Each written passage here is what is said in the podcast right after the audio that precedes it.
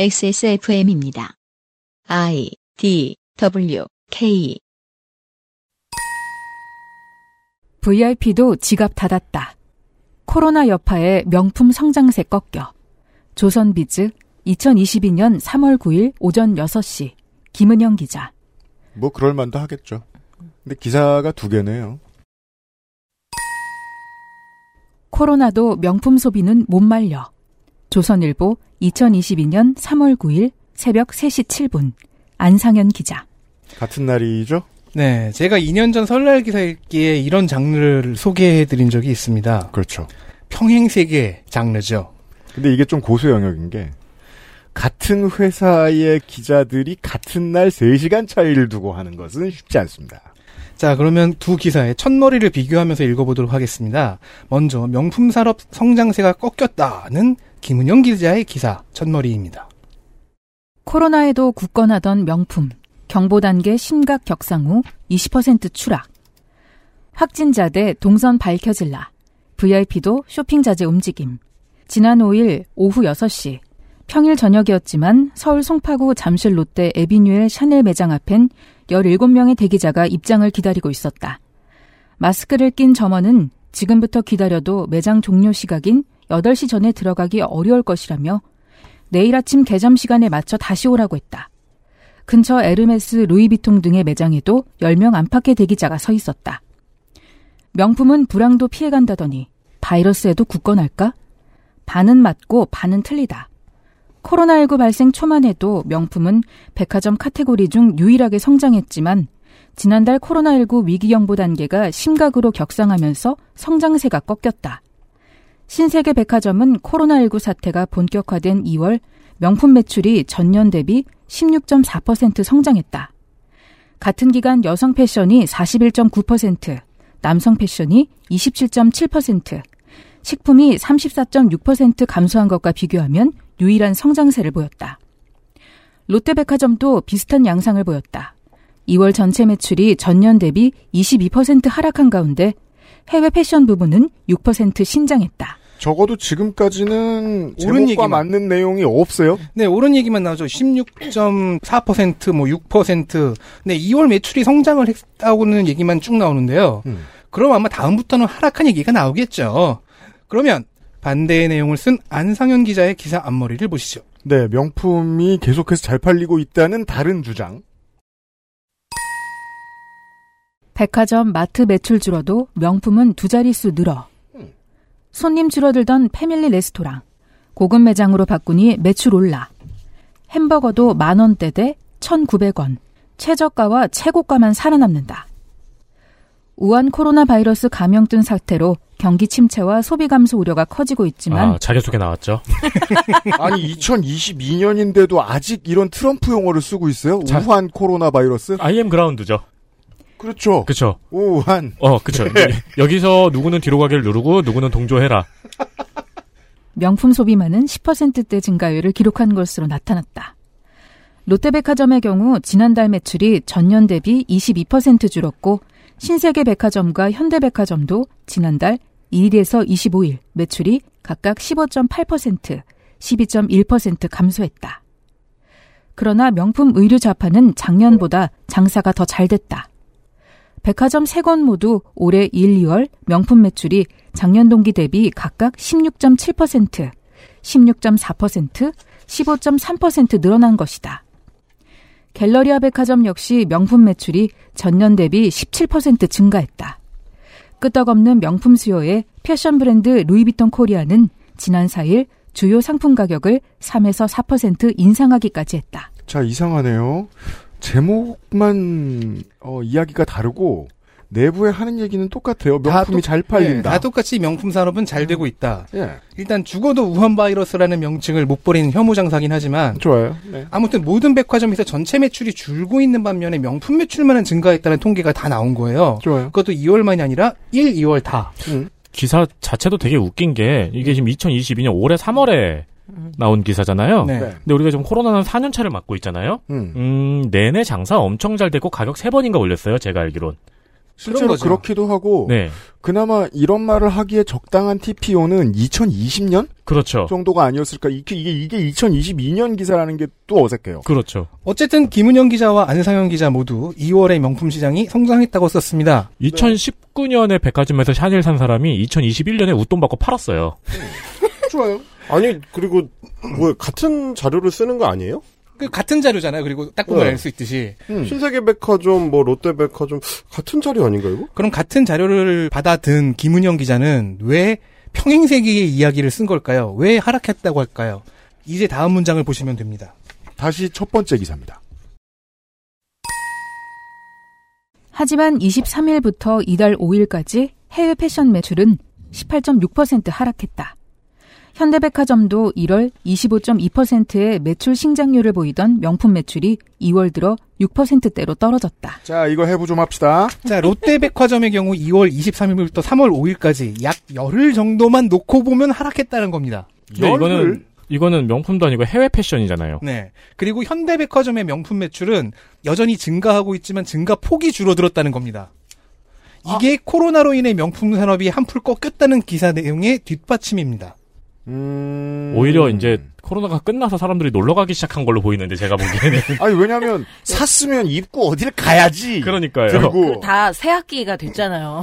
아 이게 학교 갔다니까. 그리고 이제 이게 또 저널리즘의 이상한 습관 중에 하나인 게 이런 류의 어감 장사입니다. 틀린 말 한 거 없어요. 김은영 기자가 제목에서 명품 성장세가 꺾였다고 했잖아요. 그러면 여전히 성장해도 성장세는 꺾인 것일 수 있잖아요. 그렇다면 앞에 이런 말을 붙이면 안 되죠. VIP도 지갑 닫았다. 아니에요. 오던 VIP는 계속 오고 있거든요. 그렇죠. 성장은 여전히 하고 있잖아요. 자, 이런 류의 어감은 지켜보는 건 재밌습니다. 그리고 동시에 이게 비결이에요. 통계라는 건 언제나 표본의 신뢰성이 중요하잖아요. 음. 그래서 시간을 기준으로 나눌 때는 월별 분기별로 충분한 덩어리를 나눕니다. 음. 근데 열흘 단위로 쪼개서 볼 때는 뭐 연휴 기간이나 명절 기간 같이 쇼핑이 몰릴 것으로 예상될 때만 있죠. 근데 여기서는 갑자기 뜬금없이 2월 23일부터 3월 5일까지를 멋대로 나눠버렸어요. 자, 2월 23일, 2022년 아, 2월 아, 그러네. 23일은요, 수요일이고요. 그리고 2022년 3월 5일은 토요일입니다. 이때는 하락했다. 어, 11일간만 잡았어요. 탈락했던 기사 중에 그게 있어요. 네. 한국만 아직도 공항에서 PCR을 한다는 걸 비판하는 기사였는데 네. 그러면서 세계 감염자 수 1위, 1일 감염자 수 1위를 한 한국에서 음, 뭐 이런 방역을 했는데도 1위를 찍었다는 건 부끄럽게 생각해야 되냐 뭐 이런 사설이었어요. 네. 그래서 1위라고 해서 뒤져봤거든요. 음. 귀신같이 네. 그 기사 나온 날만 1위를 딱 찍었다 내려왔더라고요. 얼마나 성의 있습니까? 미리 써놨다가. 어 진짜 깜놀했어요. 그 일이 안 했으면 못 내놓잖아요. 근데 진짜 원래 미국이 부동의 1위잖아요. 그렇죠. 날 이상하게 무슨 통계 오류가 있었는지 네. 미국을 뚫고 올라갔다가 그 다음날 다시 내려왔거든요. 음. 근데 그날 그 기사가 딱 나왔더라고요. 네. 이게 통계 장난이에요. 여러 가지 장난 중 하나가 이런 겁니다. 왜 그랬는지 알 수 없게 이유 없이 따로 구간을 나눠버려서 착시 효과를 주는 어, 거죠. 아니, 참고로- 근데 왜, 왜 이런 기사를 쓰는 거예요? 11일 맞죠? 아니다, 12일이다. 12일간만 안 팔린 얘기를 굳이. 음. 3개월간 잘 팔렸고, 1년간 잘 팔렸는데. 그러니까 이걸 왜 썼는지는 모르겠어요. 어쨌든 명품 산업의 축소를 걱정하는 김은영 기자의 기사 말미가 이렇습니다. 더 보죠. 한편 세계 명품 업계도 코로나19 사태로 인해 부진을 겪고 있다. 이번 감염증이 중국에서 시작한 만큼 중국 의존도가 높은 명품 기업의 실적 감소가 불가피하다는 게 업계의 전망이다. 영국 경제 일간지 파이낸셜 타임스에 따르면 지난해 전 세계 명품 매출 중 40%가 중국 소비자에게서 나왔다. 지난해는 코로나 아니었냐? 더 심했잖아 그때는. 이와 관련 로열뱅크 오브 캐나다의 한 분석가는 향후 6개월 동안 중국의 명품 소비가 10% 줄어들면 전 세계 명품 업체들의 매출이 2% 감소하고 연수익은 최대 4% 줄어들 것으로 예상했다. 그러니까 아까운 시간을 갖다가 그냥 아무 계산이나 예. 음. 해보는 거잖아요. 이게 어릴 때부터 우리가 흔히 하던 말이잖아요. 중국인이 한꺼번에 화장실에서 볼일을 보면 같은 30년 된 농담 아니. 같은 거 아니야. 굳이 그 가정을 왜 하지? 명품 소비가 줄어든 이유가 감염증이 중국에서 시작된 게 이유라고 하면은 2019년에 이야기를 하든가 그렇잖아요. 모든 의미에서 TPO가 독특합니다. 지난해 40%가 중국계 소비자인데 지난해는 코로나 아니었냐고. 그리고 중요한 게 이게- 하나 있어요. 여러분 지금 다 못 네. 보신 것 같은데 시장 문장이 음. 부진을 겪고 있다잖아요. 네. 근데 이 문단에 현재 부진을 겪고 있는 통계는 나오지 않습니다. 부진한 적이 없어요. 그러니까 중국의 명품 소비가 10% 줄어든다면 연수익이 최대 4% 줄어들겠지라는 예상만 있어요. 이건 예상이죠. 아직 기사의 시점에서 어 그러네. 음. 세계 명품 시장의 매출이 감소하지 않았어요. 아 그러네. 중 심지어 중국의 명품 소비가 줄어든다는 말도 없네요. 줄어든다면이라는 전제 조건은 있지만 그 전제 조건이 달성되었는지는 몰라요. 그럼 실제로 찾아봤는데 사고 있나 보네. 그게 유일한 합리적인 예. 가정. 아니 그리고 이게 조선비지 기사잖아요. 네. 그러면 뭔가 이제 데이터를 쓸 때 좀 출처를 좀 명확하게 밝혀야 읽는 사람이 신뢰를 가질 수가 있는데 음. 로열 뱅크 오브 캐나다의 한 분석가는 대체 누군지 그렇죠. 이 분석이 어디서 어떤 맥락에서 나온 건지를 밝혀줘야 될 것 같거든요. 그러니까 제 생각에는 올해 3월이었으면 아마도 인플레이션 심해가지고 그쵸. 중국이 이제 경기 침체로 접어드네 만에하고 있었던 시점이니까 그렇죠. 네. 그때 뱅크 오브 캐나다의 한 분석가 같으면 앞으로 중국의 소비 성장세가 꺾이면서 음. 그럴 수 뭐 있다. 영국 시장에 어떤 영향을 미칠 수 있다 이런 예상이 나올 네. 것 같은데 아니 그 맥락을 거세해버리고 그냥 자기가 이제 코로나랑 연결을 해버리면 그렇잖아요. 또 이상한 사람이 되는 거예요 이 분석가가 그죠 뭐야 뭔 그러니까 그런 거지. 하는 거야 앞으로 향후 명품 소비세는 어떨까 같나요? 물어보면은 아니 지금 모든 소비세가 다 줄어들고 있으니까 명품 소비세도 줄어들겠죠. 그렇죠, 럼 이제 그렇죠. 기사를 네. 분석가가 명품 소비세가 줄어든다고 말했다. 어. 이렇게만 적는 거지. 그럼 우한 코로나 바이러스 때문이다 뭐 이런 거죠 네. 아, 그리고 이거 그러네요. 하나 네. 좀 오류가 더 있었던 게 이 안상현 뭡니까? 기자가 네. 이 확진자들의 동선 밝혀질 것 같아서 VIP들이 안 간다 그러잖아요. 음. 근데 올 초 3월에 네. 우리 아들이 정말 학교 가기 싫었는데 거의 끌려갔거든요. 네. 왜냐면 어. 왜, 왜 코로나 가야 되는 거는 3월 1일부터 확진자의 동거인 뿐만 아니라 음. 이 예방접종률과 관계없이 전부 수동감시 체계로 변했거든요. 음. 그러니까 국가에서 다시는 그런 동선 같은 걸 알려주는 서비스 자체를 중단을 한 게 3월부터예요. 그러니까 제가 TPO를 왜 자꾸 얘기하냐면 네. 여기 TPO가 맞으려면 2019년, 2020년에 나와야 되는 기사죠. 예. 네. 죄송합니다. 어, 추석 맞이 기사 읽기 놀입니다. 저는 유승균 PD고요. 어, 김성성과 읽어주시고 계시고요. 두 번째 들으시는 목소리는 덕질인이고요. 어, 윤세민 에디터가 있고요. 네, 헬마우스님이 안녕하십니까. 있고요. 안녕하세요 네, 농축산인이 있어요. 어, 이런 걸 하고 있고요. 어디까지 얘기했더라? 아, 어, 헬마우스가 얘기한 대로. 헬마우스가 얘기한 대로 이 기사의 TPO가 맞자면 주인공은 우한 코로나 바이러스가 아니라 인플레이션이어야 돼요. 그래요 전혀 다른 맥락이야 그리고요. 그리고 음. 거기에서 또 TPO가 이미 틀렸지만 그나마라도 맞추고 싶었으면 확진자 동선을 지금 추적한다는 얘기 하면 음. 안 되죠. 몇백 명일 때 막 죽어 죽어가면서 공무원들이 겨우겨우 했던 거지 지금은 할 수 없어서 안 한 지 오래됐잖아요. 그리고 TPO 말고도 제가 다시 통계 장난을 이야기하고 싶은 게 여기서 RBC는 시장 예측의 기간을 6개월로 잡았잖아요. 12일로 잡진 않아요. 네. 자, 6개월을 한두 주로 쪼개면 그 그래프는 진짜 어떻게 나올까요? 아 근데 진짜 데이터는 많이 찾아봤네요. 음. 그러니까 최선을 다해서 어떻게든 나- 소비세가 음. 꺾이는 거를 어떻게든 이렇게 구조를 만들었는데 이제 그게 이제 엉망인 수수깡 집인 네. 거지. 정말 이게 F학점인 게 이제 이런 학생들 제일 안타깝잖아요. 보면 그 책상 앞에 되게 오래 앉아 있는데 그리고 모든 걸 다 읽었는데 해석이 똥망한 그렇죠. 즉 김은영 기자가 쓴 기사는 시간축을 쪼개가지고 이 일희일비하도록 하는 기사입니다. 주식을 하면 안 될 사람 같죠. 우리 모레 자료를 언제나 늘 보고 있으니까. 어, 지지난주 요즘 팟캐스트 시대하고 비 오는 날의 숲이 엄청 많이 팔렸습니다. 정말이지 식당이 하루에 받을 수 있는 손님이 아닌 몇 배 수준으로 팔렸어요. 네. 그리고 다다음 날 두 개 팔렸나 세 개 팔렸나 그래요. 아 그래요. 예. 아니 근데 그거는 그럼 그거는 내가 걱정해야 돼? 그 얘기를 하고 싶은 거예요. 그리고 네. 그, 거는 제격으로 주문을 막은 걸 거예요. 아 맞다 내가 막았지. 네. 내가 막았잖아. 그 다음에 내가 우는 거예요. 땅 팔려 이러면서 그래서 저는 내가 막았잖아. 음. 임금 쪼개기는 들어봤는데 시간 쪼개기는 처음 봤습니다. 네. 네, 시간을 쪼개면 통기의 의미를 조작할 수 있고 그런 기사가 바로 김은영 기자가 쓴 기사입니다. 네. 한편 안상현 기자는 음. 명품 올라간다. 음. 네, 명품 소비를 비롯해 다 올라간다. 근데 이제 명품뿐만 아니라 최저가와 최고가 상품만 매출이 상승하는 양극화 소비를 진단한 기사를 쓴 거예요. 음. 그나마 나아요. 그래서 미디어스와 고발 뉴스에 따르면 이건 경제지가 쓸 법하고 음. 경제지에서 기대할 만한 기사라고 했는데요. 김은영 기자의 기사와 충돌하잖아요. 그렇죠. 온라인에서는 삭제되고 말았습니다. 어? 후자가 예, 더 좋은 기사가. 음. 이게 바로 악화가 양화를 구축한 케이스입니다. 그럼 너 어떻게 찾아냈어?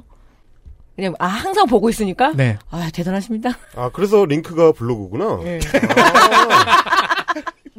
그러네. 어 링크가 블로그로 난 누군가 보고 누군가는 그거, 어떤, 어떤, 그거 헬마우스가 얘기 안 하면 숨겼다. 그러니까 왜 고백 안 했냐 이제 광고, 광고 틀 때가 다 됐는데. 너 이 새끼. 누군가는 퍼나른답니다. 정확히 말하자면 아쿠아가 양호한테 이긴 거죠 그냥. 네. 그렇죠 그렇죠. 2022년 추석맞이 기사 읽기 놀이 첫 시간입니다. 광고 듣고 오겠습니다. 그것은 알기 싫다는 대한민국 1호 반값 생리대 29데이즈. 독일산 맥주 효모로 만든 데일리 라이트 맥주 효모 비오틴. 나의 마지막 시도 퍼펙트 25 전화 영어. 아름다운 재단 18 어른 캠페인에서 도와주고 있습니다. XSFM입니다. 아직도 생리대 유목민? 어떤 생리대를 써야 할지 불안하신가요? 100% 유기농, 발암물질 유해 성분 불검출. 어떠한 피부에도 자극 없이 안전하게. 무화학 수압 가공. 100% 국내 생산. 믿을 수 있는 생리대. 소중한 사람들, 네, 소중한 당신에겐 29 데이즈 유기농 리얼 코튼 울트라 슬림.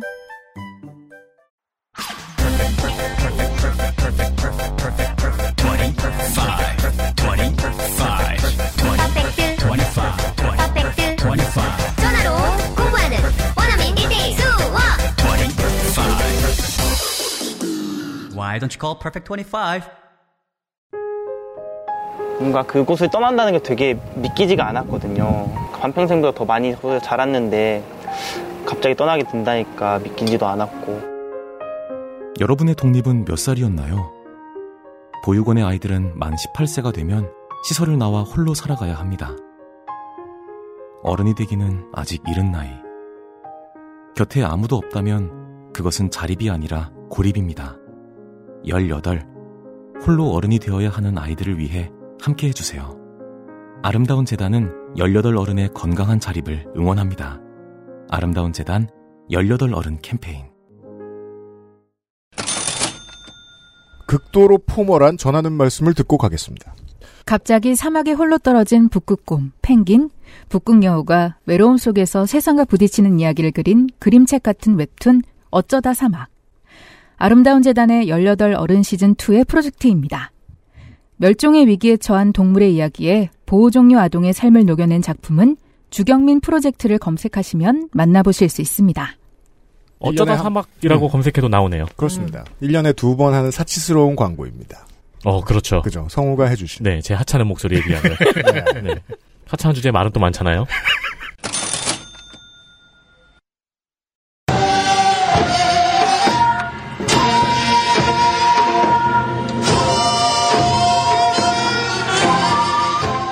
22. 추석맞이. 기사 읽기 놀이.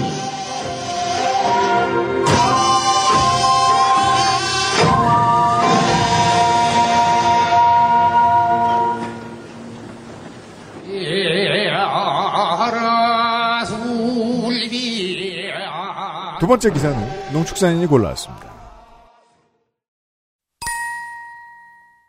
가족 4명이 불고기 냉면 먹었더니 44만원 나왔어요. 제목부터 웃으면 짐바브웨야? 이게 가능해요?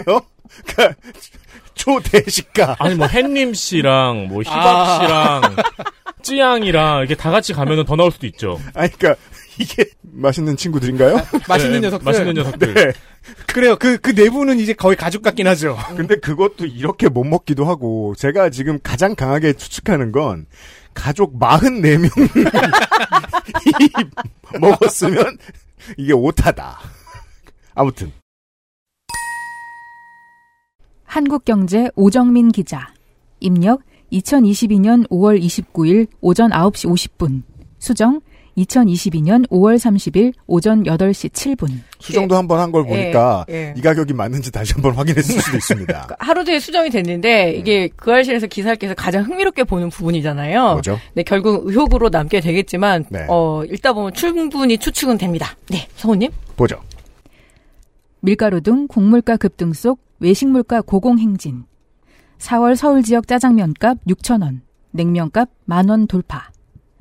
직장인 정모 씨는 가정의 달을 맞아 냉면으로 유명한 한 갈비집에서 가족 모임 후 계산서를 보고 당황했다. 자, 앞에 지금 저 부재에 6천원, 만원 이렇게 나왔잖아요? 어떻게 먹어도 44만원은 쉽지 않습니다.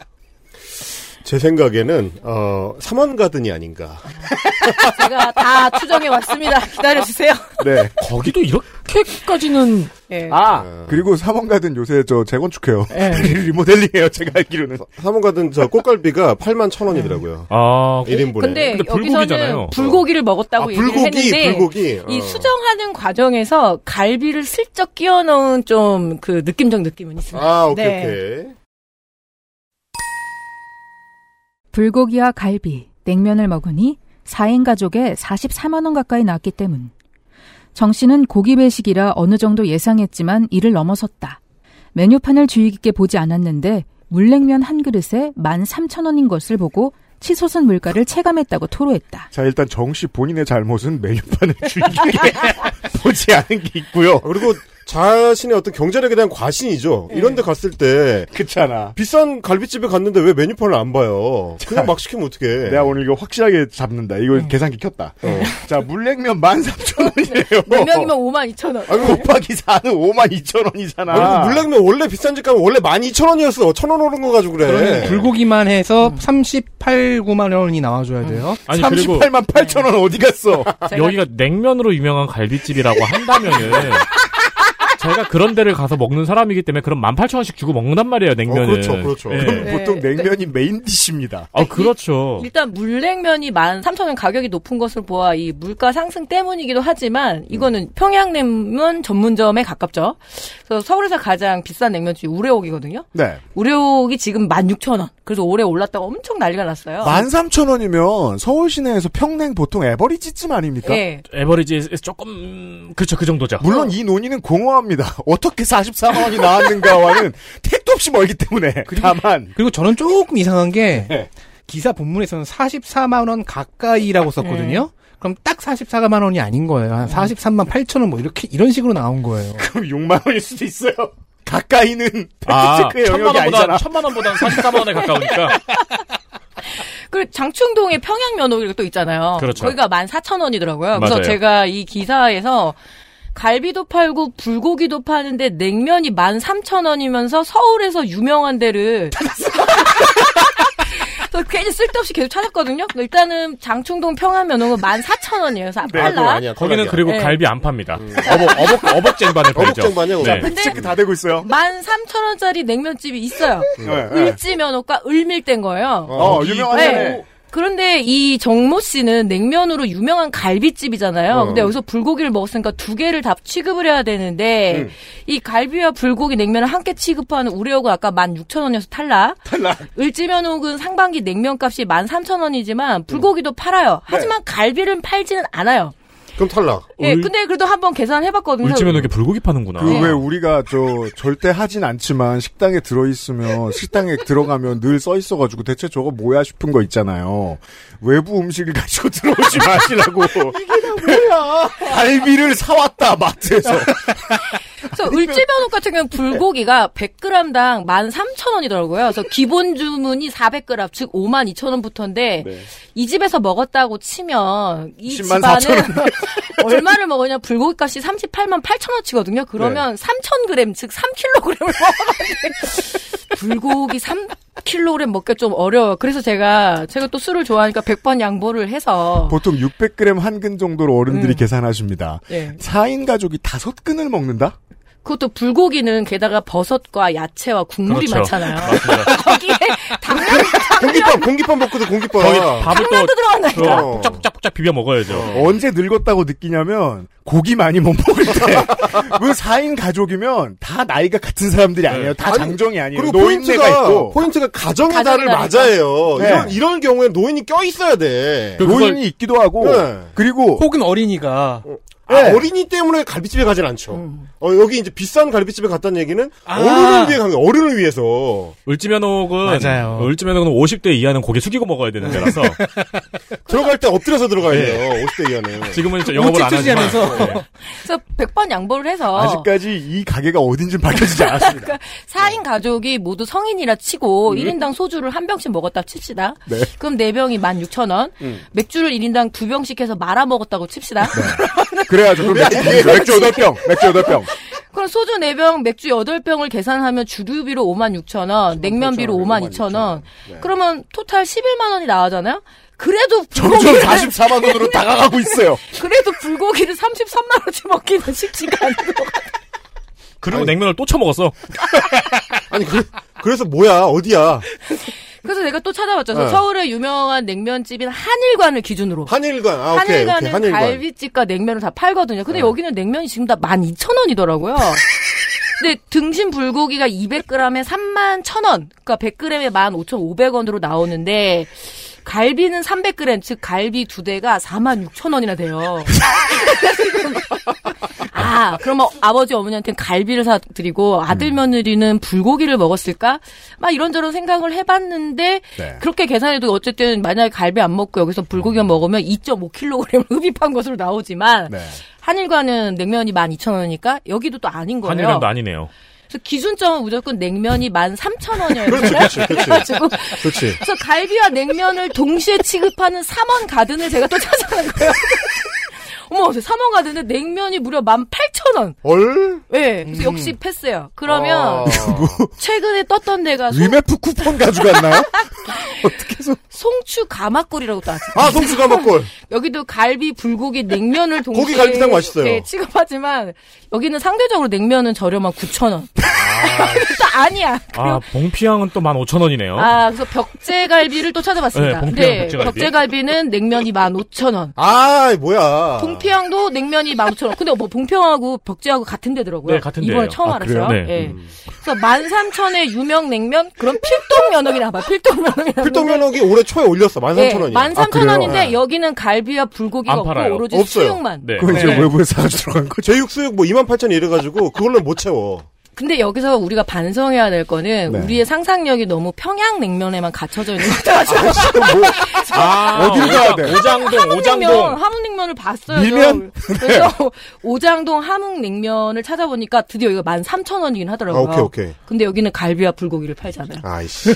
그래서 결국은 저는 이 기자가 대체 서울에서 냉면으로 유명한데 13,000원이면 갈비와 불고기를 파는 곳은 어딘지 모르고 보통 이런 기사 쓸 때 이렇게 영수증을 좀 첨부하는 게 유행이잖아요. 그렇죠. 그게 음. 없다는 거죠. 그래서 저는 어, 아, 이거 창작이야, 그러면?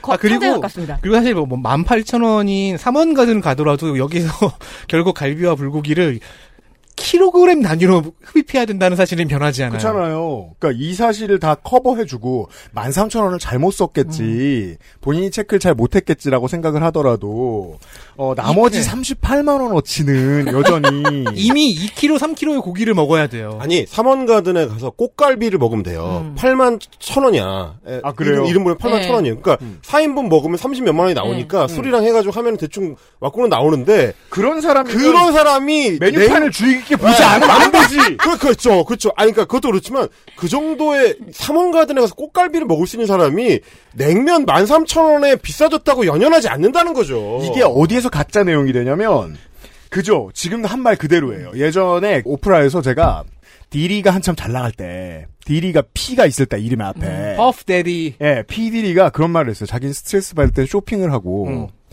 영수증을 보지 않는다 그게 그런 부자죠. 사람이거든요 그렇죠, 그게 그렇죠. 부자예요. 그런 사람이죠. 이게, 이게 그런 사람은 부자죠. 계산서를 보고 당황하면 안 돼요 그리고 그 사람이 놀라야 되는 포인트는 냉면값 13,000원이 아닌 꽃갈비 81,000원이야. 뭐- 사방가드는 냉면이 8,000원이라고! 아니, 9,000원이라고! 거기서 놀라야지. 18,000원, 18,000원. 그리고 심지어 이 한국경제 기사 원문에서도 그 메뉴판 사진이 있는데 다른 식당 메뉴판이에요. 네. 맞아 맞아 코다리 코다리 혹시 냉면 김간의 아니야? 코다리 냉면 이거 코다리 냉면은 또 알 수 없는 영역이네요. 코다리 냉면. 근데 여기는 그 기사에서 말하는 그 식당이 아니에요. 범 함흥냉면 계열이에요 어. 고다리 냉면도 진짜. 그러니까 아니 내가 엑스박스를 사고 놀란 게 엑스박스가 70만 원이라 놀란 거지 샥패드가 6만 원이라 놀란 게 아니란 말이야.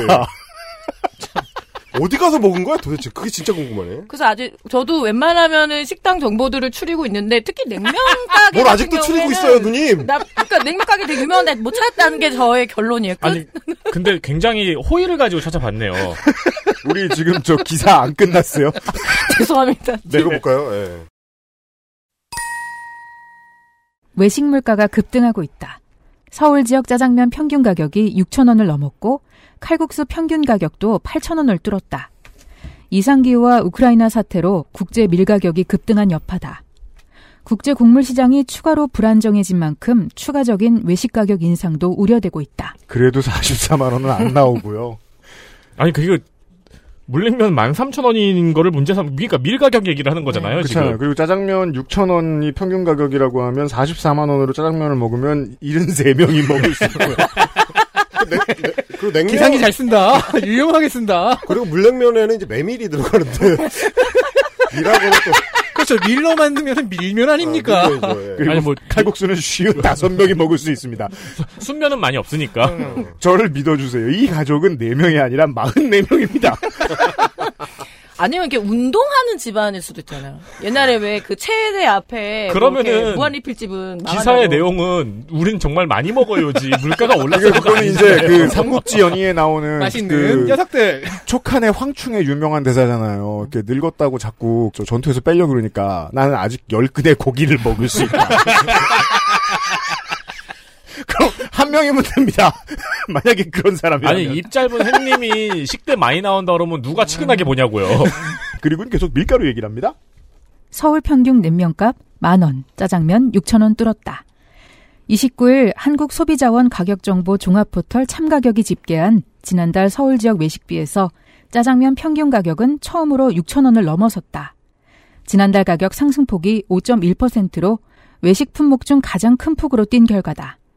4월 짜장면 가격은 6,146원으로 지난해 같은 달보다 14.1% 올랐다. 자, 지금 서울 지역 사는 사람 입장에서 말씀드리면, 저는 언제나 7,000원 아니면 8,000원에 먹고 있잖아요? 근데 어딘가에서는 5,000원 아니면 4,000원에 팔고 있으니까 지금 그 가격이 맞는다는 거 아니야? 그렇죠. 그래야지 평균 가격이 6,146원이 나오죠. 네, 물론 소비자원이 잘못하진 않았겠죠. 이게 기사의 그 뒤에는 기사는, 네, 일단 네. 이렇게 끝났는데, 저 우리가 정리한 거. 어, 네, 기사는 되게 뒤에 오히려 뒤에 기사들은 잘 썼어요. 그리고 음. 팩트에 기반하고 뭐 그래픽도 넣고 했는데 음. 정보도 전달해주고. 이 앞에 괜히 뭐랄까 좀 매혹의 글을 쓰려다가 저같이 음. 이렇게 할 일 없는 사람한테 꽤 걸렸는데 근데 이게 은근히 또 많은 사람들이 가져가서 되게 논란을 막 정리를 하는 거예요. 가능하다 안 가능하다부터 해갖고 문제예요. 네. 제가 가장 인상적인 댓글은 저거였어요. 그 저도 이제 이걸 커뮤에서 퍼가가지고 엄청 사람들이 댓글을 달고 그랬더라고요. 음. 가장 인상적인 댓글은 저거더라고요. 아, 처먹었네. 그죠? 저처럼 44인이라고 생각하지 않으면. 그냥 그러면 될 일 아닌가 싶어요. 네. 기사의 공정을 생각해 음. 보면 그러니까 물가가 많이 올랐다는 그 데이터에 기반해서 기사를 쓰고 싶은데 뭐 농축사님 말씀처럼 이제 양념을 좀 치려다가 보니까 옆에서 누가 그런 얘기를 했겠지 아는 음. 사람이 누가 아 뭐 지난달에 뭐 어머니 모시고 뭐 갈비집에를 갔는데 뭐 44만 원이 나왔다 네. 이러니까 이제 음. 대충 대충 숫자 조합해 가지고 그냥 이 부풀려 가지고 써서 음, 그리고 뭐 좀- 그걸 쓰냐고 또. 그대로. 그러니까요. 이게 너무 얼마나 엉성한 공정으로 기사가 만들어지느냐는 생각이 드는 거죠. 그렇죠. 그리고 평생은 안 먹는 사람인 것 같고요. 13,000원에 놀래는 거 보니까. 음. 이게 그러니까. 그러니까. 처음에는 불고기만 얘기가 있었다가 나중에 갈비가 좀 슬쩍 예 끼어 들어간 음. 정황. 어, 불고기로는 도저히 만들 수가 없는 거예요. 이게 하루 뒤에 수정된 이유가 그걸로 추정이 되더라고요. 우리 네. 옛날에 죽은 가족 계속 살아나는 기사 있었잖아요. 어, 어, 형수님이 계속 수정하면서 막 왜 어. 3대 독자인데 막 3촌 네. 나오고. 어, 뭐, 그렇죠. 리저렉션 기사. 네. 아, 그래서 결국 한국 경제와 44인의 가족이 되었네요. 근데 그 기사를 쓸 때 그 유혹은 있을 것 같아요. 뭔가 이렇게 야마 잡는다고 하잖아요. 음. 근데 이렇게 야마를 잡는 게 요즘에 얼마나 이렇게 정보력이 뛰어난데 저도 이거 앉아가지고 최근 그 메뉴판 네. 그, 네. 사진 몇 개만 굴려봐도 다 나오거든요. 제가 다 가본 것도 아니고. 그러니까. 아니 심지어 그리고 말씀하신 데를 하면은 뭐 50만 원, 80만 원도 만들 수 있겠네. 그렇죠, 그렇죠. 근데 사실 그거는 이런 어떤 보편적인 방향성을 추구하는 물가 기사로는 안 어울리잖아요. 그렇죠. 루이비액동에서 가방 샀더니 천만 원이 나왔어요. 물가 뭐 체감해요. 어쩌라고 뭐 계산서를 보고 당황했다. 에르메스에서 사채백을 샀더니 3천만 원이 나왔어요. 오, 아니, 물가 어쩌라- 인상 체감 이럴 수 어쩌라고, 없잖아. 진짜. 그럼 애들 에르메스 말고 이스트팩을 갔어야죠. 그렇게, 그렇게 해서 이스트백 가면은 김은영 기자가 명품 시장 죽는다고 기사 써요. 네, 이거예요. 우리가 이제 전에 언딜에서 얘기 제가 되게 많이 하는데 기자가 어떤 호기심과 약간의 결론을 가지고 약간의 이론을 가지고 들어가서 취재를 합니다. 근데 공부를 하다 보면 결론이 바뀌어요. 바뀌기 마련입니다. 음, 그렇죠. 팩트를 많이 만나면.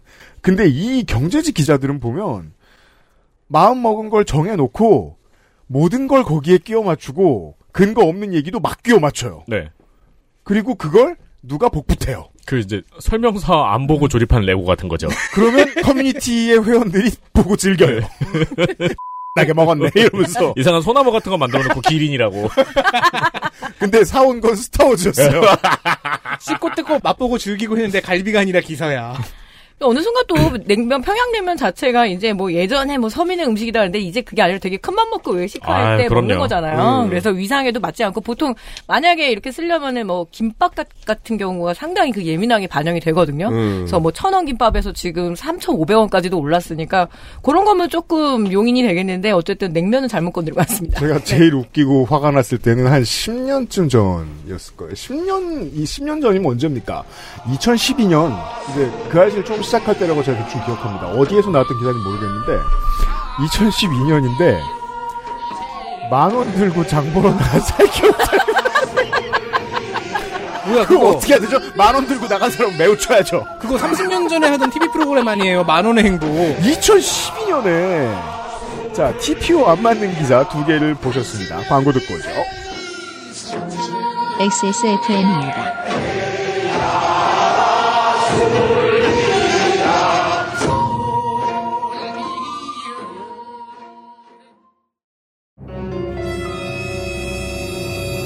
자, 지금부터 머리라는 단어를 입 밖에 꺼내면 죽는 거야. 데일리라이트 맥주 효모? 뭐야? 아 그건 머리에 좀 어, 아! 말할 수 없는 고민? 직접 확인해보세요. 데일리라이트 맥주 효모.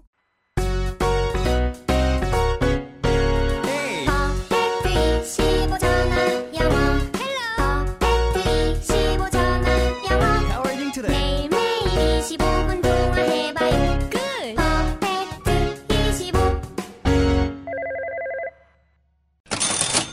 당신을 위한 완벽한 25분. 나의 마지막 시도 퍼펙트 25. 언제든 수업을 멈추고 재개할 수 있으며 수업 내용의 하이라이트는 매일 메신저로 받아 반복 연습할 수 있습니다. 모바일로도 수업이 가능한 퍼펙트 25. 지금 퍼펙트25.com에서 만나보세요.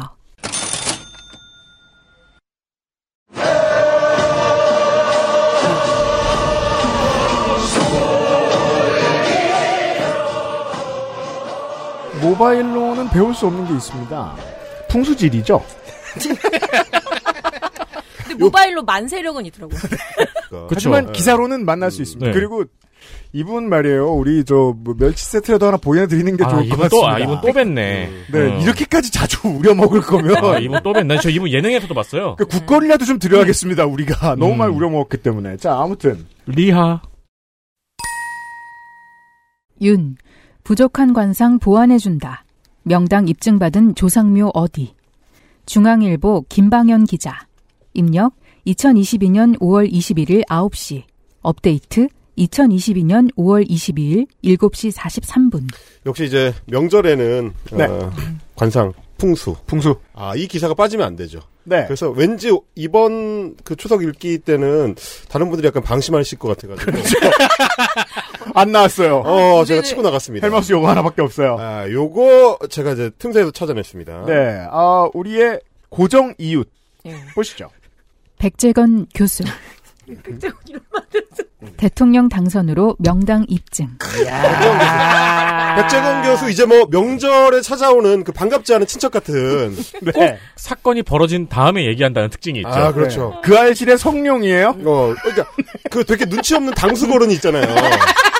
아, 이번 추석 때는 우리 식구들끼리만 모이기로 했는데. 아, I told you so, 예. man. 어, 그러니까요. 내가 네. 그럴 줄 알았어. 의관 정자고 제일 먼저 와 있는 할아버지들이잖아요. 맞아요, 맞아요. 아니, 저, 오실 거면은, 배라도 한 상자 사오시든가, 꼭 의관정제만 하고 와요. 이제 이런 어떤, 친척 어른 같은 느낌이 들어요. 네, 그리고 들어오자마자 냉장고부터 열어요. 아, 그러니까요. 이분이 안 오시면 명절 안 센 것 같은 기분이 드는 그분이죠. 중앙일보 기사입니다. 세종시에 있는 윤석열 대통령 조상묘가 다시 주목받고 있다. 대통령 당선으로 결국 조상묘 자리가 명당으로 입증된 게 아니냐는 해석이 나오고 있어서다.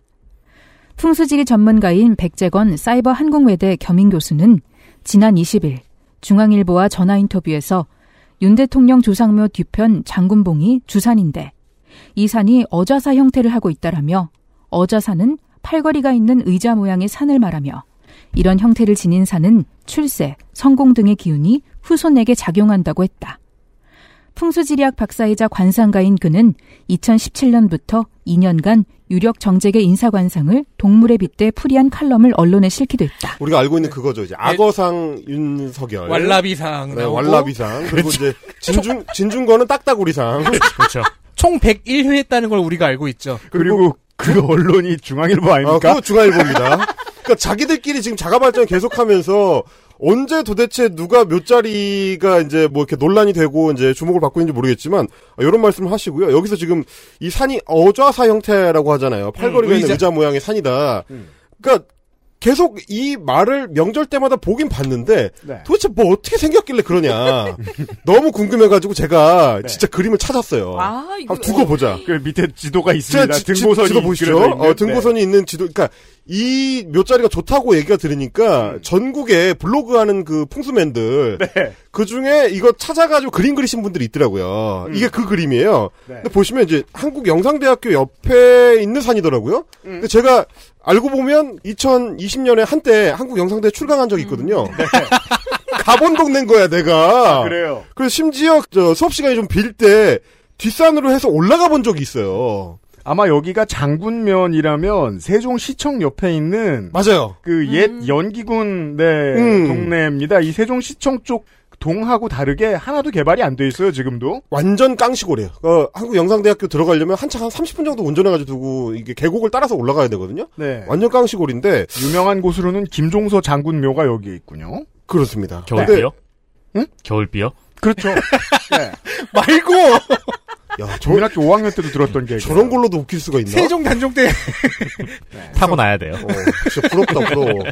야, 적당히 해도 웃길 수 있다니. 뭐 하고 있었죠? 아무튼 자 보시면 네. 아니 도대체 어딜 봐서 어좌사라는 형태라고 생각을 하나 했더니 음. 그러니까 여기가 이제 무슨 D로 시작하는 네. 그 이제 뭐 사적으로 조성한 묘역이에요. 음. 그냥 이제 판매를 하는 그 묘역인 거죠. 판매하는 거예요. 네. 근데 보시면 등고선이 이게 좌우로 이제 팔걸이 형태로 이렇게 쭉 뻗어 있잖아. 요- 가운데 여기 넓게 지금 파져 있는 데가 이제 그거는 요, 요들이 들어가 있는 거고 여길 파서 그런 거 아닌? 바로 그겁니다. 정답. 내가 지금 어. 생각해가지고 야 그러면은 아니 이거 이렇게 마- 만든 거잖아. 말하자면 성형을 해가지고 좋은 관상을 만들었는데 21세기의 풍수지리는 토목공학이다. 그러니까 아니 이걸 만들어내도 풍수가 되는 거야? 라는 생각이 드는 거예요. 아. 그러면 지금부터 부모님 돌아가시면 서울 사람들은 다 상명대에 묻으면 되겠습니다. 아주 높은 의자처럼 생겼죠. 어. 아니 그리고 의자가 없다 싶으면 의자 모양을 만들면 되는 거잖아요. 옆에다 흙을 쌓아가지고 근데 지금 이- 이- 그런 모양새여가지고 아니 이분의 풍수는 도대체 정체가 뭐냐? 그러면은 우리가 재평가해야 될 사업이 있네요. 4대강이라고. 어, 궁금하신 분은 뭘 만들려는 거였을까요? 궁금하신 분은 한국 영상대학교를 지도에서 검색하셔가지고 항공뷰로 보시면 됩니다. 어, 그 옆에 바로 이게 나와 있습니다. 네. 그래서 아까 이런 것들을 좀 이제 이번에 새로 알게 됐었습니다. 계속 들어보시죠. 네. 백 교수는 주산에서 내려온 기운이 모인 곳이 바로 윤 전 총장 조상묘가 있는 지점이라며 돈보다는 명예가 나올 자리라고 말했다. 백 교수는 윤 전 총장 문중이 공원 묘원에서 운 좋게 명당 자리를 차지한 것으로 보인다고 해석했다. 아, 그 포인트가 굉장히 좁구나. 자, 보십시오, 보십시오. 자, 이 공원 묘원에 묘역이 1만 기가 모여 있어요. 1만 아, 기. 근데 명당은 원 픽셀이에요. 원 픽셀이에요. 원 픽셀. 예. 오, 그럼 1대 만- 1대 9,999를 뚫었네요. 그러니까 그 묘원에서 딱 한 명의 대통령이 나오는 거야. 그러면 얼마나 정교한 풍수예요, 이게. 와, 그러면은. 포인팅. 오. 그럼 그 나머지 묘의 후손들은 이를 갈아야죠. 원 픽셀. 그러니까 개, 개 정확한 거예요. 개 정확한 거예요. 거의 GPS로 1m 단위로 찍는 거예요, 이게. 아니, 얼마나 정확한 풍수야, 이게. 근데, 그래가지고, 아, 도대체 얼마나 좋은 자리인가 싶어가지고, 그거 봤어요. 음. 지금 그 사진을 보시면, 가운데 이렇게 쭉 파들어가가지고, 음. 끄트머리에 딱 걸려있어요. 그 빨간 점이 있는 데가 그 조상묘 있는 데거든요. 윤석열 어, 대통령 조상묘? 네. 근데 내가 봤을 때는 이게 뭐가 대단한 건지 잘 모르겠는 거예요. 그 풍수적으로 좋은 거라고 하면 뭔가 가운데 있다든지 아니면 흐름을 쭉 따라갈 수 있는 데 있다든지 싶으면 뭔가 좋은 거라고 할 수 있겠는데 얘는 좀 애매해. 그치. 그리고 여기가 명당이라면은 좀 팔걸이에 걸터 앉았거든요? 그러니까요. 버릇없는 애잖아, 약간. 네. 아, 조금 있다가 미끄러져 뭐 떨어지지. 의자에 못 앉았어요. 예. 어, 못된 애야. 왜, 왜 이런 데 앉아있는가 싶은 정도로. 그러니까 다시 한 번 말씀드리지만 이 공원 묘역은 인공적으로 조성된 겁니다. 그쵸, 만- 여기 지금 팠네요. 어, 들이팠어요. 그래가지고 여기가 A 지구부터 해가지고 A, B, C, D, E, F 지구까지 이제 쪼개져 있어요. 다섯 개 지구가 음. 넓게 산을 파서 만들어 놓은 공터에 있고 이게 다 묘지고 한 만 명 묻혀 있다 이겁니다. 음. 그리고 굳이 따지자면 D 지구는 비싼 데가 아니에요. 왜냐하면 구석탱이거든요, 약간. 그러네요. 약간 그 사이드에 구석탱이야. 거기서도 구석탱이에 위치해 있는. 가운데엔 C 지구가 있고 여기서 제일 비싼 데가 F예요. 제일 아. 높고 네. 제일 높고 양지바라.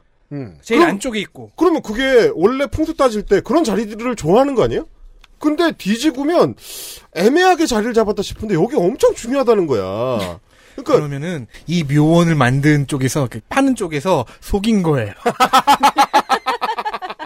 아, 아 마케팅적으로. 하지만 아. 음. 하지만 윤 대통령 일가는 속지 않았어. 아. 여기 이렇게 팠으니까 기운은 이쪽으로 내려오지. 음. 사실 가장 싼 D가 아 김전일처럼 그쵸. 우승. 아 그럴 수도 아니 그죠 사각형의 코너에 있거든요. 그 아. 윤 대통령의 묘가 네. 아, 여기가 제일 운 좋은 곳이다. 어, 그렇다고 합니다. 그 들어보시죠. 풍수의 힘만은 아니지만 영향 끼쳐. 백적원 교수의 코러스죠. 네. 일단 다 던져놓고 음. 네, 꼭 이것만은 아니지만 영향을 준다. 네. 지난해부터 비슷한 주장을 해온 그는 흔히 명당이라고 일컫는 곳을 풍수 전문 용어로는 혈자리라고 부른다며 혈은 구멍이다. 그만큼 좁은 공간이란 뜻이다. 뭐, 원 픽셀. 음. 집터가 아닌 묘터는 혈자리가 더 좁다고 했다. 이 원래 있는 말일까요? 백 교수는 윤 대통령 조상묘가 있는 곳은 지기가 멈추지 못하고 그냥 흘러 지나가는 산맥처럼 보여 근데 저, 저희 지금 저희가 봐도 그렇게 보여요. 어, 진짜 그렇게 보여요. 네. 명당을 찾기가 쉽지 않아 명당으로 분류한 사람이 거의 없다고 말했다. 자, 이 부분이 아니란 소리잖아. 원래는 아니란 얘기예요. 원래는 아니 이게 풍수라는 게 그 말의 향연이잖아요. 그렇죠. 해석 장난이고 명당이 아닌데도 대통령이 나왔네. 예. 따라서 많은 사람들이 명당이라 분류하지 않는다고 하면 그건 명당이 아닌 거죠. 네. 그러니까, 그러니까 이거 이게 이제 풍수라는 게 지리학으로 분류될 수 있으려면 보편성이 있어야 되잖아요. 그렇죠. 이 사람이 그리고 풍수 지리학 박사거든요. 그럼 박사라는 건 당연히 이제 제네럴하게 모든 사람한테 적용될 수 있는 지식을 설파하는 사람인 건데 남들은 다 여기가 명당이 아니라고 하는데 본인만 여기가 명당이라고 주장을 하는 거야. 왜냐하면 대통령이 나왔으니까. 그 생각해보니까 다른 학교도 마찬가지인 게 학교에서 대부분 그게 아니라 그러면 그게 아닌 거잖아요. 현재까지는. 어 그러면 이제 그 사파가 되는 거죠. 이게 남들이 아니라고 하는데 맞다고 우기면. 근데 이 사람은 남들은 다 명당이 아니라고 하지만 내가 봤을 때 여기가 명당이다. 왜냐? 라고 대통령이 당선된 뒤에. 대통령 당선돼 그 있으니까. 그렇죠. 그리고 그 전에는 검찰총장이 됐으니까. 왜냐면 저는 이 백재권 씨이 푸- 관상 풍수 이야기 한동안 매니아여가지고 깨봤거든요. 네. 매력 있어요. 네, 매력 네. 있어요. 아, 그리고 근데 다시- 항상 어. 사건이 일어난 뒤에 이 이야기를 하는 특징이 있거든요. 그거 되게 신기하네요. 왜냐면은 그건 탐정 아니에요 보통? 왜냐면 김전일 같은 거? 그 백재건 교수의 학위 중에서는 동방문화대학원 대학교 미래 예측학 박사도 있거든요. 그런 걸로 박사를 줘요? 모르겠어요. 미래 예측을 어떻게 박사를 해?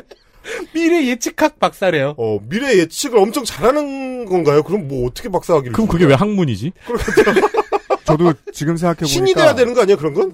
그 서초동의 아크로비스타도 의자 모양으로 생긴 것 같아요. 어, 그리고 풍수지리학 과거 예측하기죠. 그리고 백정은 네. 교수 풍수지리학은 박사가 아닐 수도 있겠어요. 아, 그래요? 트위터 프로필에 써놓은 거 보니까 대구 한의대학원 풍수지리학 석사. 어, 그럼 박사 그럼 박사인 건 미래 예측학이잖아. 아, 그 뭐야? 아마 풍수 지리학으로 박사를 주는 건 아니고 지리학과 내에서 인문 지리학으로 풍수 지리학을 가르치는 몇몇 교수들은 알아요. 뭐. 일단 그리고- 맞아, 있어요. 근데 그건 그리고 풍- 그건, 그러니까 예. 이 일단- 사람은 아닌 거지. 음. 일단 민속학이 하나잖아요. 그건.